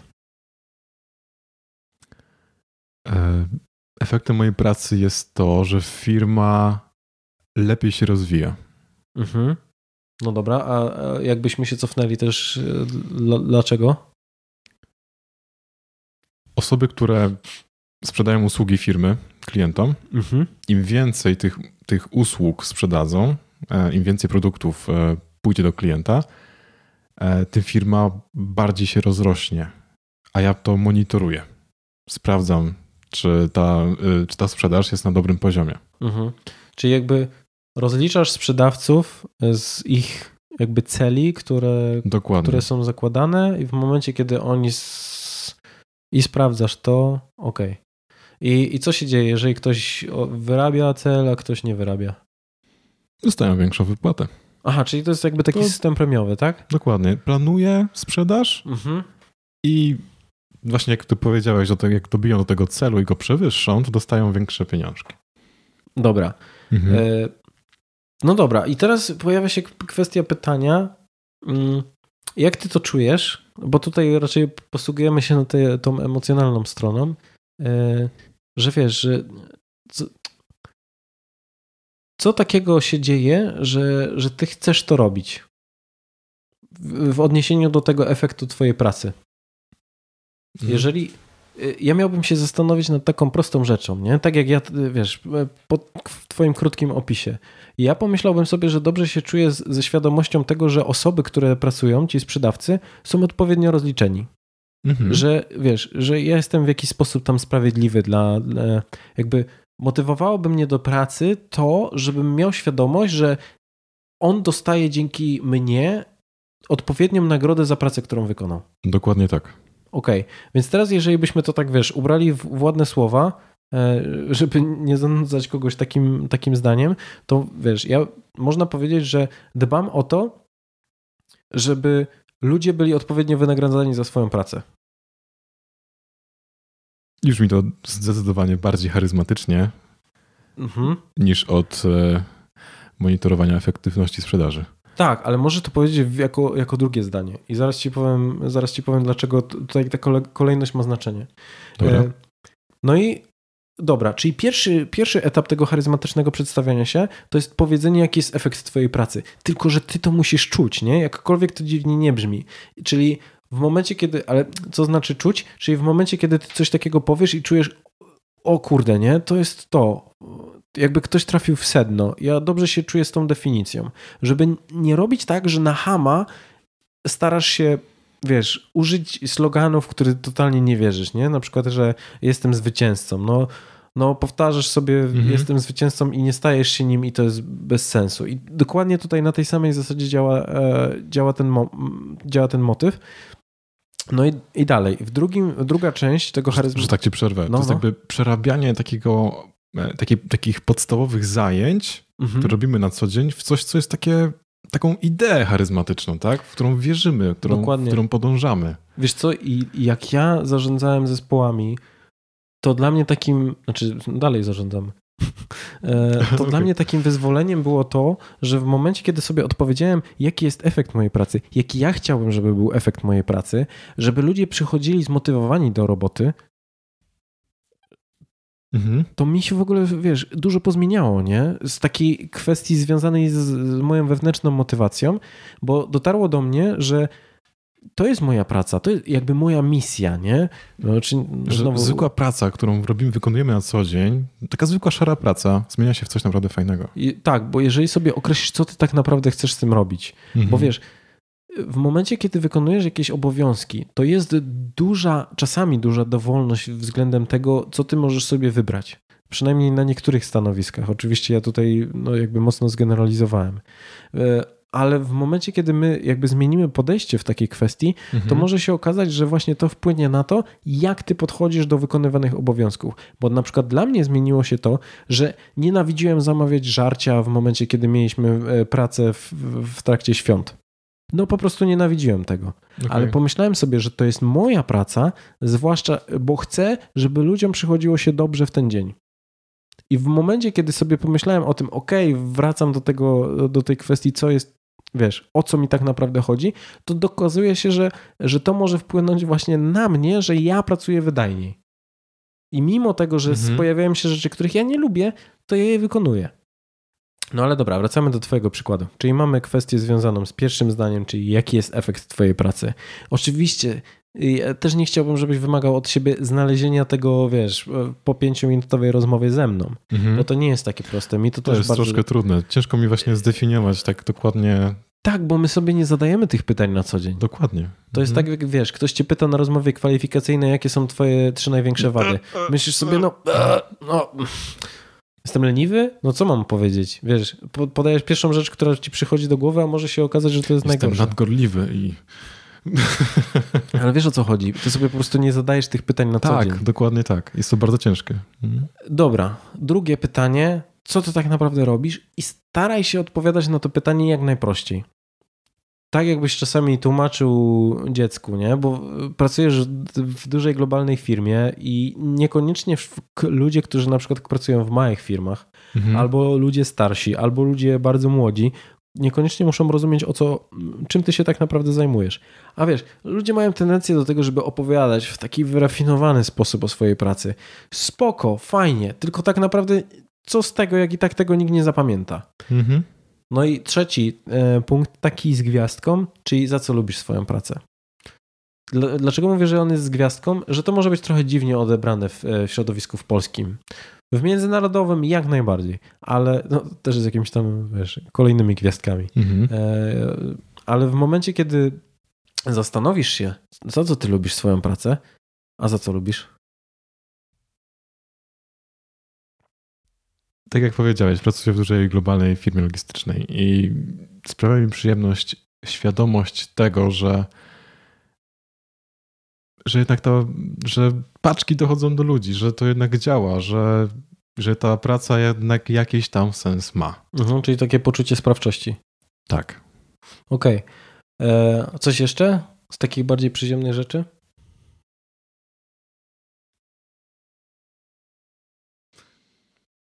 Jedna rzecz, za którą lubisz pracę. Za to, że przychodzisz do biura i co możesz zrobić takiego, że sprawia ci to przyjemność? Zrobić sobie kawę. Okej. Okay. No, to już gdzieś tam wiesz. Na kolejnym miejscu. Dobra, lecimy No, dalej. Więc mamy tak. Trzy etapy. Jaki jest efekt, co robisz i ewentualnie za co lubisz swoją pracę. Dobra, to spróbujmy teraz podsumować ten twój przykład. Czyli kwestia związana z tym, że dzięki tobie ludzie otrzymują odpowiednią nagrodę za, za, za, za wykonaną Mhm. przez siebie pracę. dokładnie tak. Jesteś odpowiedzialny roz, za rozliczenie efektów sprzedaży. Mhm. Sprzedawców tak naprawdę na, na całym świecie, tam w Europie. E, Wielka Brytania. Okej, w Wielkiej Brytanii. E, no i lubisz swoją pracę za to, że czujesz, czujesz, masz poczucie sprawczości dzięki temu i masz, możesz sobie zrobić w niej kawę. Dokładnie tak. Jest różnica? No i teraz ta psychologiczna, naukowa część tego, dlaczego w ten sposób. Otóż w momencie, kiedy my przedstawiamy się tak jak zazwyczaj, czyli ja zajmuję się tym i tym, bla, bla, bla, bla. E, dobra. Czyli kwestia jest taka. W momencie, kiedy ty się przedstawiasz w ten sposób i to musi być ta kolejność, czyli najpierw za, e, jaki jest efekt, a dopiero potem takie, wiesz, określenie tego, z tego względu, że mówiąc o kwestii związanej E, odpowiadając na pytanie, jaki jest efekt Twojej pracy, to Ty uderzasz bezpośrednio w układ limbiczny Twojego rozmówcy. Układ limbiczny jest odpowiedzialny za, e, za ekspresję oraz za mm, jakby odczuwanie emocji oraz Mhm. za systemy motywacyjne. Czyli tak naprawdę ty nie odnosisz się do tego, w jaki sposób dana osoba mm, w jaki sposób dana osoba myśli czy analizuje, tylko jakby starasz się dotrzeć do, do, do ich emocji. I to może być tak, że ktoś pomyśli sobie, a super, nie? Fajna praca, bo wiesz, jak, i koleś wie o czym mówi. To jest to, co najczęściej się pojawia. Bo Mhm. ludzie często w ogóle nie mają pojęcia, jaki jest efekt ich pracy. A w momencie, kiedy ty Okej. pokazujesz, ja wiem, co robię i jak, jak się to kończy, gdzie się to zaczyna, gdzie się to kończy, to ty już pokazujesz, wiesz, jesteś jakby w tej, w tej śmietance, że tak powiem, nie? Ty w, jakby w, marginesie ludzi, którzy... Tak, zdecydowanie ciekawiej to brzmi, kiedy faktycznie opowiadasz tak, o tym wszystkim, w sensie od początku do końca, Mhm. w takich charyzmatycznych, kilku charyzmatycznych zdaniach, niż po prostu zdanie. Rozliczam sprzedawców. Dokładnie, Koniec. nie? I bo jeszcze ktoś ci mówi, e, pracuję w biurze. Myślisz że sobie, okej, no to już w ogóle nuda, nie? no. No, wiesz, 50% Najciekawszy ludzi- moment? Robienie kawy. No, robienie kawy, nie? No i myślisz sobie, okej, to nawet nie ma, nie ma co, co o, o czym Nie ma o czym gadać, po prostu i tyle. No i tak. I najczęściej jest tak, że ludzie jadą jakimś schematem. Pierwsza rzecz jest taka, że ty wyłamujesz się ze schematu i przedstawiasz się w charakterystyczny sposób. Więc ludzie od razu zwracają na ciebie uwagę. W momencie, kiedy wywołujesz emocje, to procesy pamięciowe, lep, znaczy y, lepiej nasza pamięć przyswaja sytuacje, w których są wzbudzone emocje. W momencie, kiedy będziesz w podobnym stanie emocjonalnym, to łatwiej ci się to przypomni. E, Kolejna, czyli potem mamy ten układ limbiczny, o którym wspominałem, nie? Czyli nie, Mhm. nie, nie idziemy w to, że ktoś analizuje to pod względem, o, w momencie, kiedy rozlicza sprzedawców, a ja miałem wujka sprzedawcę i tak dalej, tylko myślisz sobie, wow, fajnie, nie? To jest taka wizja, że koleś mm, myśli o czymś, mm, jakby myśli o krok dalej, jakby widzi większą część tego, czym się zajmuje, a nie tylko ten skrawek. E, Jakby przekazuje który- taką swoją właśnie ideę, nie? która gdzieś tam z tyłu głowy siedzi. Dokładnie to. Dokładnie to. Że to nie jest jakaś podstawa, tylko wow, coś więcej. Dokładnie. I to cię od razu wyróżnia na tle grupy. No i widzisz, i to jest tak, że to też nie jest proste. To często zdarza się tak, że ludzie się odwracają, jeżeli siedzą, my siedzimy w jakiś sposób, że, że muszą się odwrócić, żeby, żeby mnie, e, żeby zobaczyć, kto wypowiedział te słowa. I to nie jest łatwe w momencie, kiedy na przykład trzy osoby się odwracają i się gapią na ciebie i sobie myślą, no nie wiesz nawet co. Mhm. Więc trzeba być świadomym tego, że takie przedstawianie się y, ma pewną moc. A, dobra. No, a w momencie, kiedy ty mówisz o tym, że lubisz swoją pracę za coś, to pokazujesz, że nie jesteś marudą. Od samego początku. Czyli to, czego wielu osobom brakuje. Y, Pokazujesz, że jesteś pozytywny, ponieważ potrafisz dostrzegać w tym, co bardzo często jest, wiesz, owiane takim mitem, że, że znaczy mitem, no, jest wykorzystywane jako e, możliwość wylania swoich niezadowoleń, czyli praca. Ty Mhm. pokazujesz, że od razu mówisz o tych pozytywnych aspektach. No i w momencie, kiedy zastanawiasz się nad tym, z kim chętnie wszedłbyś w konwersację, czy z osobą, która jest uśmiechnięta i pozytywnie nastawiona, czy e, jest neutralna, no to zawsze wybierzesz tą osobę, znaczy w większości przypadków wybierzesz tą osobę, która jest pozytywna. Mhm. To jest jedno z takich e, ciekawych narzędzi.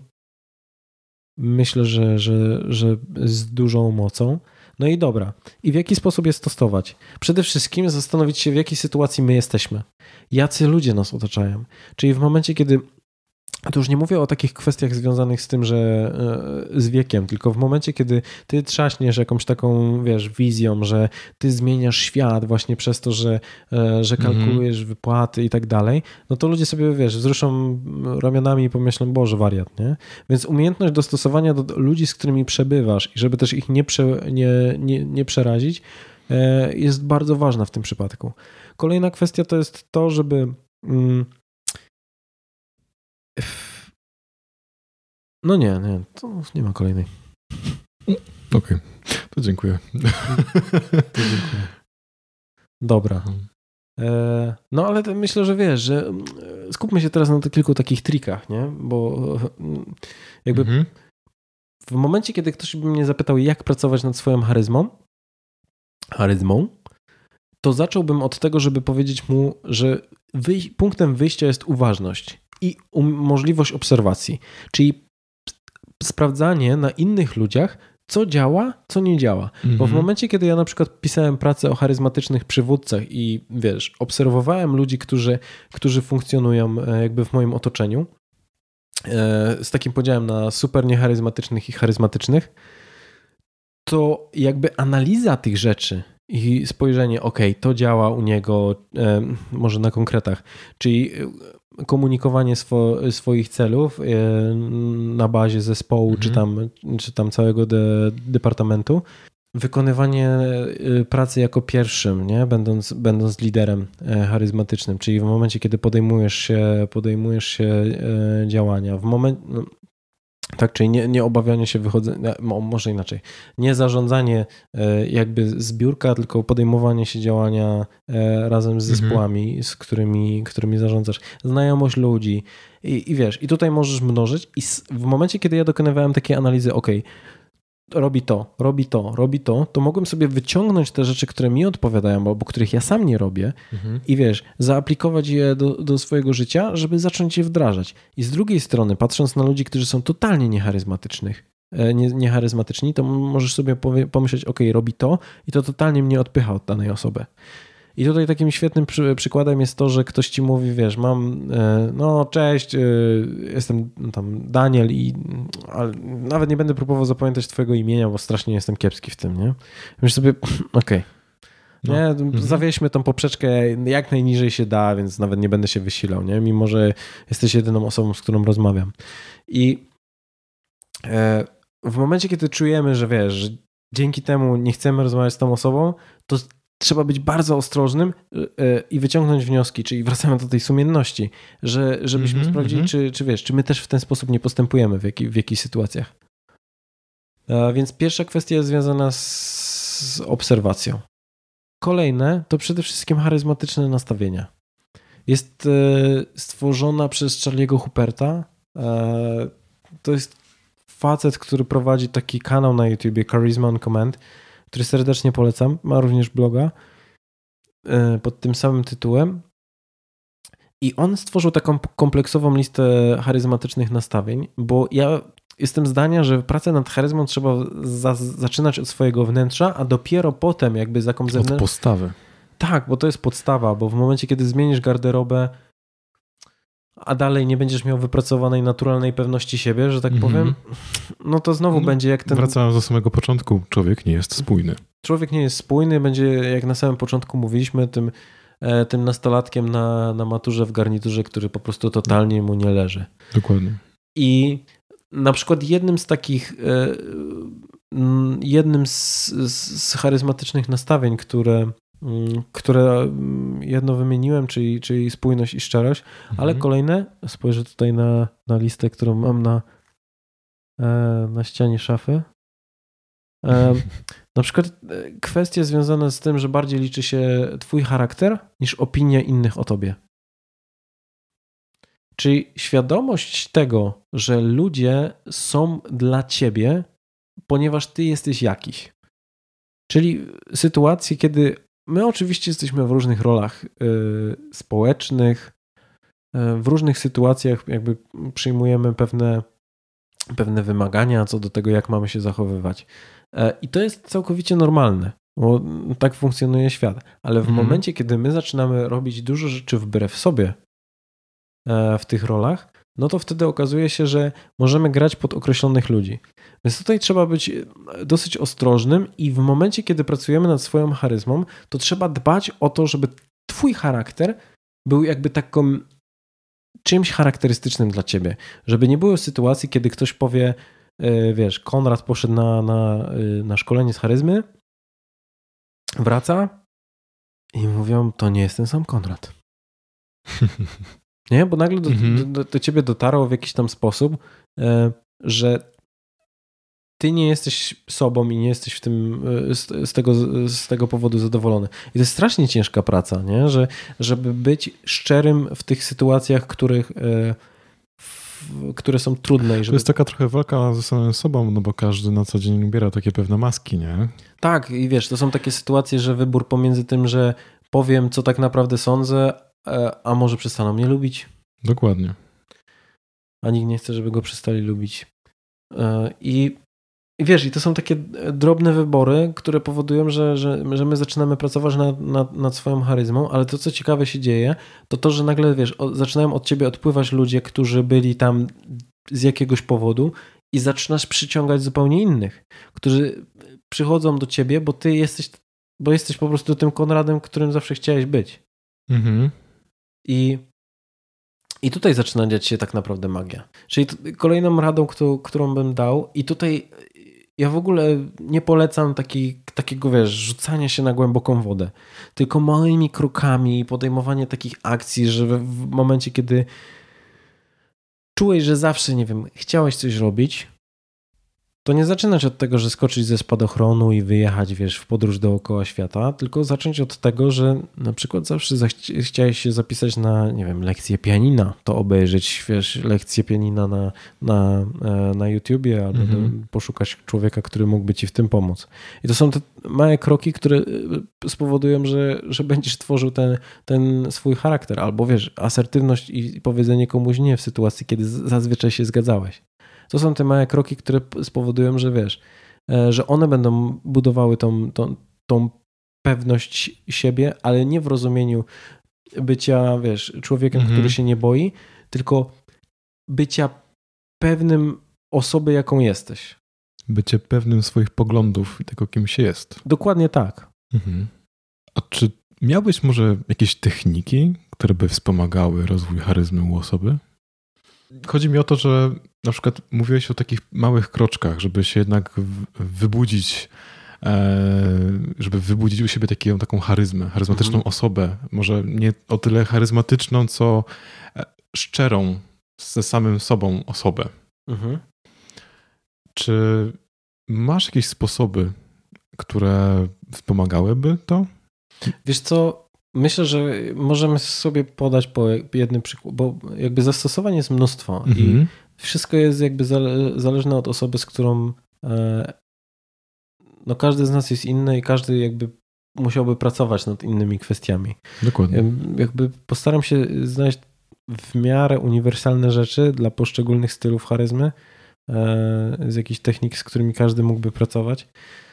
No to zacznijmy, zacznijmy od kwestii związanej z, może odwróćmy kolejność teraz, uwa- charyzma o dobroci. Dobroci. Mhm. A w momencie, kiedy kogoś spotykamy i czujemy taki wewnętrzny, znaczy no, słyszymy wewnętrzny dialog, w którym mówimy, o Boże, ten jest taki, a, a no, dana osoba jest jakaś, to zastanówmy się, co spowodowało, dlaczego, dlaczego tak ją określiliśmy. E, czyli prosta rzecz, nie wiem, stoisz na, na światłach i widzisz e, młodego mężczyznę, tu już polecę takim całkowitym schematem, Mhm. który siedzi, wiesz, w nowiutkim Porsche i myślisz sobie, ojciec mu kupił, nie? Albo tam, Zawód bo- syn, tak? Zawód syn, nie? Bogaci rodzice. E, To wtedy zastanowić się nad kwestią, w jaki sposób, e, jakie są alternatywne e, historie, które możesz stworzyć dla tego człowieka, że doprowadziły go do tego punktu. W drugą stronę, w momencie, kiedy widzisz kloszarda, który zaczepia cię o 2 zł, myślisz sobie, Boże, beznadzieja, beznadzieja sam, sam sobie zapracował na to, żeby, żeby w ten sposób skończył. Znowu praca nad tym, jaki, jakie są alternatywne e, historie, które mogły doprowadzić do e, sytuacji, w której on jest. Czyli człowiek w Porsche mógł pracować nad, wiesz, wyjechać na 5 lat do Norwegii i praktycznie, wiesz, spędzić je, jakby odnosząc się do polskich warunków, spędzić je w namiotach i, i, i pracując cały czas, żeby móc spełnić jedno ze swoich marzeń, jakim było Porsche, albo założył firmę, która całkiem, całkiem dobrze prosperuje, a może po prostu wziął w leasing. Mhm. I płaci dosyć duże raty, ale wiesz, dalej to u niego Poszerzenie takiej swojej perspektywy patrzenia. Tak, e, bo to wtedy powoduje, że, e, że my każdego człowieka zaczynamy postrzegać jakby z różnych. Mm, nie uciekamy się do takiej stereotypizacji, mhm. bo e, ona jest niebezpieczna, bo ludzie, którzy są, wiesz, działają stereotypowo, są też bardziej skłonni do konformizmu. Więc my po prostu idziemy mhm. na łatwiznę i idziemy w łatwiejsze schematy. A to jest takie ćwiczenie, które pokazuje nam, kurczę, to nie, nie ten droga, czyli możemy jakby no, spojrzeć na, na wszystko z innej strony. Dobra, potem mamy uwagę, charyzmę, charyzmę uwagi. uwagi. Dokładnie. Wiesz co, myślę, że tutaj to absolutnym hitem byłoby zaczęcie pracy właśnie nad kwestiami związanymi z z takim przebywaniem e, w tu i teraz, czyli kwestie związane właśnie z pracą, z medytacją, czyli te, te aplikacje, mm -hmm. które, które wcześniej po, e, poleciłem. Niemniej jednak w momencie, kiedy jakby zgłębiałem kwestie związane z medytacjami, to okazywało się bardzo często, że e, i, i było takie jedno stwierdzenie, które bardzo mi się podobało. Wystarczy jeden świadomy oddech w ciągu dnia, żebyś medytował. Czyli w momencie, kiedy chociaż raz dziennie pozwolić sobie na taką sytuację, w której bierzemy wdech i staramy się uświadomić, gdzie jesteśmy, jak, jakie dźwięki do nas docierają, e, co nas otacza, co widzimy wokół siebie. Mhm. E, I to jest myślę, że dobry wstęp do tego, żeby, żeby pracować właśnie nad swoją uważnością i uważnością też na drugą osobę. Albo w, już mocniej w sytuacji, kiedy e, kiedy jesteśmy z daną osobą, to po prostu łapać się na sytuacjach, kiedy odpływamy myślami, żeby zwrócić uwagę, jakby co nas, jakie tematy nas potrafią zajmować bardziej w sytuacjach, kiedy rozmawiamy z drugim człowiekiem. Czyli po prostu praca nad własną świadomością tego, co się dzieje. Dokładnie, dokładnie tak. Dobra, potem mamy charyzmę wizjonerską. E, co w tym przypadku? Myślę, że w momencie, kiedy pojawiają się nasze pomysły, to zastanawiać się nad kwestiami, które, jakie są dobre strony i jakie są y, przede wszystkim złe strony tych pomysłów. No tak jak rozbiliśmy to przy przedstawianiu się, tak? Bo tutaj też generalnie to jak przedstawialiśmy swój zawód, swoją pracę, to też jakby ta zwykła praca stawała się taką jakby ideą, za którą człowiek chce podążać. Dokładnie to jest mocno związane też z, jakby z tą wizją e, Simona Sinka. E, zaczynaj od dlaczego. Ten złoty krąg sławetny, mhm. w którym on mówi, że najważniejsze to, żeby, to, żeby wiedzieć, dlaczego coś robimy, e, potem mówić o tym, w jaki, w jaki sposób robimy, a na samym końcu co. I on też mocno odnosi się do, do tego, że jest to związane z układem limbicznym, więc więc tutaj no, ćwiczyłbym, ćwiczyłbym to wszędzie, gdzie się da. A możliwości jest całkiem sporo. Mhm. No i autorytet, czyli tutaj postawiłbym na świadomy wizerunek. Kwestie, jedno, jedno z ulubionych moich ćwiczeń to zastanawiać się codziennie rano e, albo poprzedniego dnia wieczorem, w momencie, kiedy zastanawiamy się nad garderobą na kolejny dzień odpowiedzieć sobie pytanie, w jaki sposób chciałbym się czuć w tym ubraniu i e, określić to trzema czasownikami. Czyli w momencie, kiedy idziesz na codzienny dzień pracy, to mhm. zastanów się, jak chciałbyś być odbierany. Jak chciałbyś, e, jak byś chciał być odbierany z jednej strony, a z drugiej strony, jak chciałbyś się w tym czuć. Czyli, czy chcesz być sexy, a może chcesz być pewny siebie, profesjonalny, e, nieskazitelny? A może chcesz być wyluzowany i mm, niekonfliktowy? I wiesz, w momencie, kiedy podasz sobie takie trzy określenia, to okazuje się, że one wskazują ci drogę, który z ciuchów powinieneś wybrać. I wtedy można no, jakby w pewnym sensie pracować właśnie nad kwestiami związanymi, związanymi właśnie z, z pracą nad autorytetem pod względem ubioru.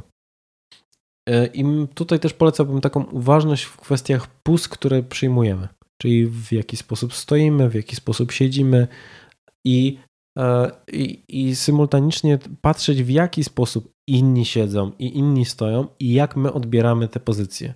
Czyli takie zastanawianie się, jak mowa ciała nasza może wpływać na innych ludzi i jak innych wpływa na nas. I znowu wyciągamy wnioski. Jeżeli widzimy, że ktoś na przykład siedzi cały czas z założonymi rękami, to czujemy, że nie chce z nami rozmawiać, to w sytuacjach, kiedy my zakładamy ręce, to trzeba mieć w głowie to, że założone ręce mogą właśnie w ten sposób wpływać na innych ludzi. E, no wiadomo, że ktoś może pójść dalej, wiesz, czytać książkę Alana Pisa, Mowa Ciała, ale no to już jest dla, dla, dla freaków, nie? W sensie mhm. dla ludzi, może nie tyle dla freaków, ale dla ludzi, którzy chcą bardziej zgłębić temat. Ale tu zaczynamy, z, mhm. jakby odnosząc się do, do małych kroków. No. Czyli kwestie związane z, ze sposobem wypowiadania się, czyli być bardziej uważnym na to, w jaki sposób mówimy. Ćwiczyć, tak jak my robiliśmy rozgrzewkę przed, przed nagraniem podcastu, żeby pracować na, nad swoim głosem, czyli wiesz, rozgrzać żuchwę, e, swój język. Mm, takie mm, ćwiczenie z korkiem bardzo popularne, czyli wkładamy korek między zęby i, i, i czytamy jakiś tekst albo mówimy go na głos. Mhm. I kwestie związane, y, właśnie to są takie drobnostki, które mocno wpływają na innych ludzi. Bo na przykład pamiętasz, że wielokrotnie e, gdzieś tam na uczelni pojawiało się e, taki, można by to nazwać zarzutem względem ciebie, że masz taki głos, że nieważne co ty byś mówił, to i tak ludzie by ci słuchali. Hmm. Hmm. No i zobaczymy, jak wiesz, będzie po tym podcaście. No, nie? zobaczymy. Jak, jak ludzie zareagują. E, I, i widzisz, i to na przykład jest kwestia, no, nad którą ty nie musisz pracować, bo ją jakby z, urodziłeś się z tym poniekąd? Czy się nie urodziłeś? Czy to wypracowane wszystko? Nie, to jest wszystko dar od Boga. Wszystko dar od Boga. E, no właśnie, więc wiesz, ale niektórzy muszą pracować nad takimi kwestiami, żeby wiesz, żeby kompensować też swoje niedobory. Chociaż ja też jestem bardziej zdania, że powinniśmy pracować nad tym, w czym jesteśmy dobrzy. Do, e, no, dobrzy. Dobrze. Dobrze, dobrze. Jesteśmy... Jak, jak z tą charyzmą. Charyzmie, charyzmie. Dokładnie. E, w czym jesteśmy dobrzy, żeby, e, żeby pracować nie, nie tyle na deficytach, chyba że one już są po prostu w jakimś takim formie patologii, mhm. a skupiać się na tym, w czym jesteśmy dobrzy, żeby, e, żeby to rozwijać. Podsumowując, charyzma to po prostu praca nad tym, co aktualnie masz w sobie, nad własnymi zasobami skupienie się na tych e, rzeczach, które są u ciebie najlepsze i bycie ze sobą szczerym w 100%. Wiesz, pierwszym krokiem właśnie do pracy nad charyzmą jest świadomość siebie, bo to kiedyś yy, autor marki Kruger-Marz powiedział, że gdyby miał do wyboru 5 lat studiów albo 5 lat pracy i dowiadywania się czegoś o sobie, to wybrałby to drugie. Ja jestem też tego zdania, że świadomość tego, jakim, jakim jesteś człowiekiem, jaki sposób reagujesz, jaki sposób wpływasz na innych, no jest nieoceniona w kwestiach związanych z charyzmą, bo charyzma w dużej mierze opiera się o komunikację, a komunikacja bez drugiego człowieka jest niczym. Więc tak naprawdę w tym przypadku najważniejsze jest to, żebyś wiedział, w jaki sposób ty jesteś odbierany i jak ty odbierasz innych? Ja więcej pytań nie mam. Także bardzo dziękuję za ten wywiad i bardzo dziękuję za zaproszenie do podcastu. No to ja dziękuję za takie pytania i, i, piękne podsumowania, bo yy, no widzisz, to też było taki ciekawy przykład charyzmy uwagi, że byłeś. Mm, ja byłem bardzo pozytywnie zaskoczony i nadal jestem tym, że byłeś w stanie parafrazować i podsumowywać to, co powiedziałem, bo to jest taki naj, najlepszy miernik tego, że ty e, słuchasz mnie i słuchasz, znaczy, że nie tylko słuchasz, ale i rozumiesz, co, co do ciebie mówię. Więc no, no gratuluję. A bardzo dziękuję. No. Mój debiut w sumie. Mój debiut. No. Ja w ogóle dziękuję, że, że, że postanowiłeś poświęcić czas. Bardzo mi miło. E, no, więc e, no, też zachęcamy do tego, żebyście powiedzieli, co sądzicie o głosie Konrada. No. Ale coś bardzo ciekawe no, widzę. No, Posłuchajcie mu, no. dobra, dobra. No to, Dobra, to, to nic, to bardzo dziękuję. Dzięki wielkie. Do usłyszenia. Do usłyszenia. Ale zanim się pożegnamy, to chciałem Wam podziękować za spędzony razem czas. I jeżeli jesteście ciekawi, co się dzieje z e, podcastem charyzmatycznym w międzyczasie, to zapraszam do śledzenia mnie w social mediach. Wszystkie linki do nich są podawane na stronie dawidstraszak.pl. Dzięki jeszcze raz i do usłyszenia w następnym odcinku. Cześć!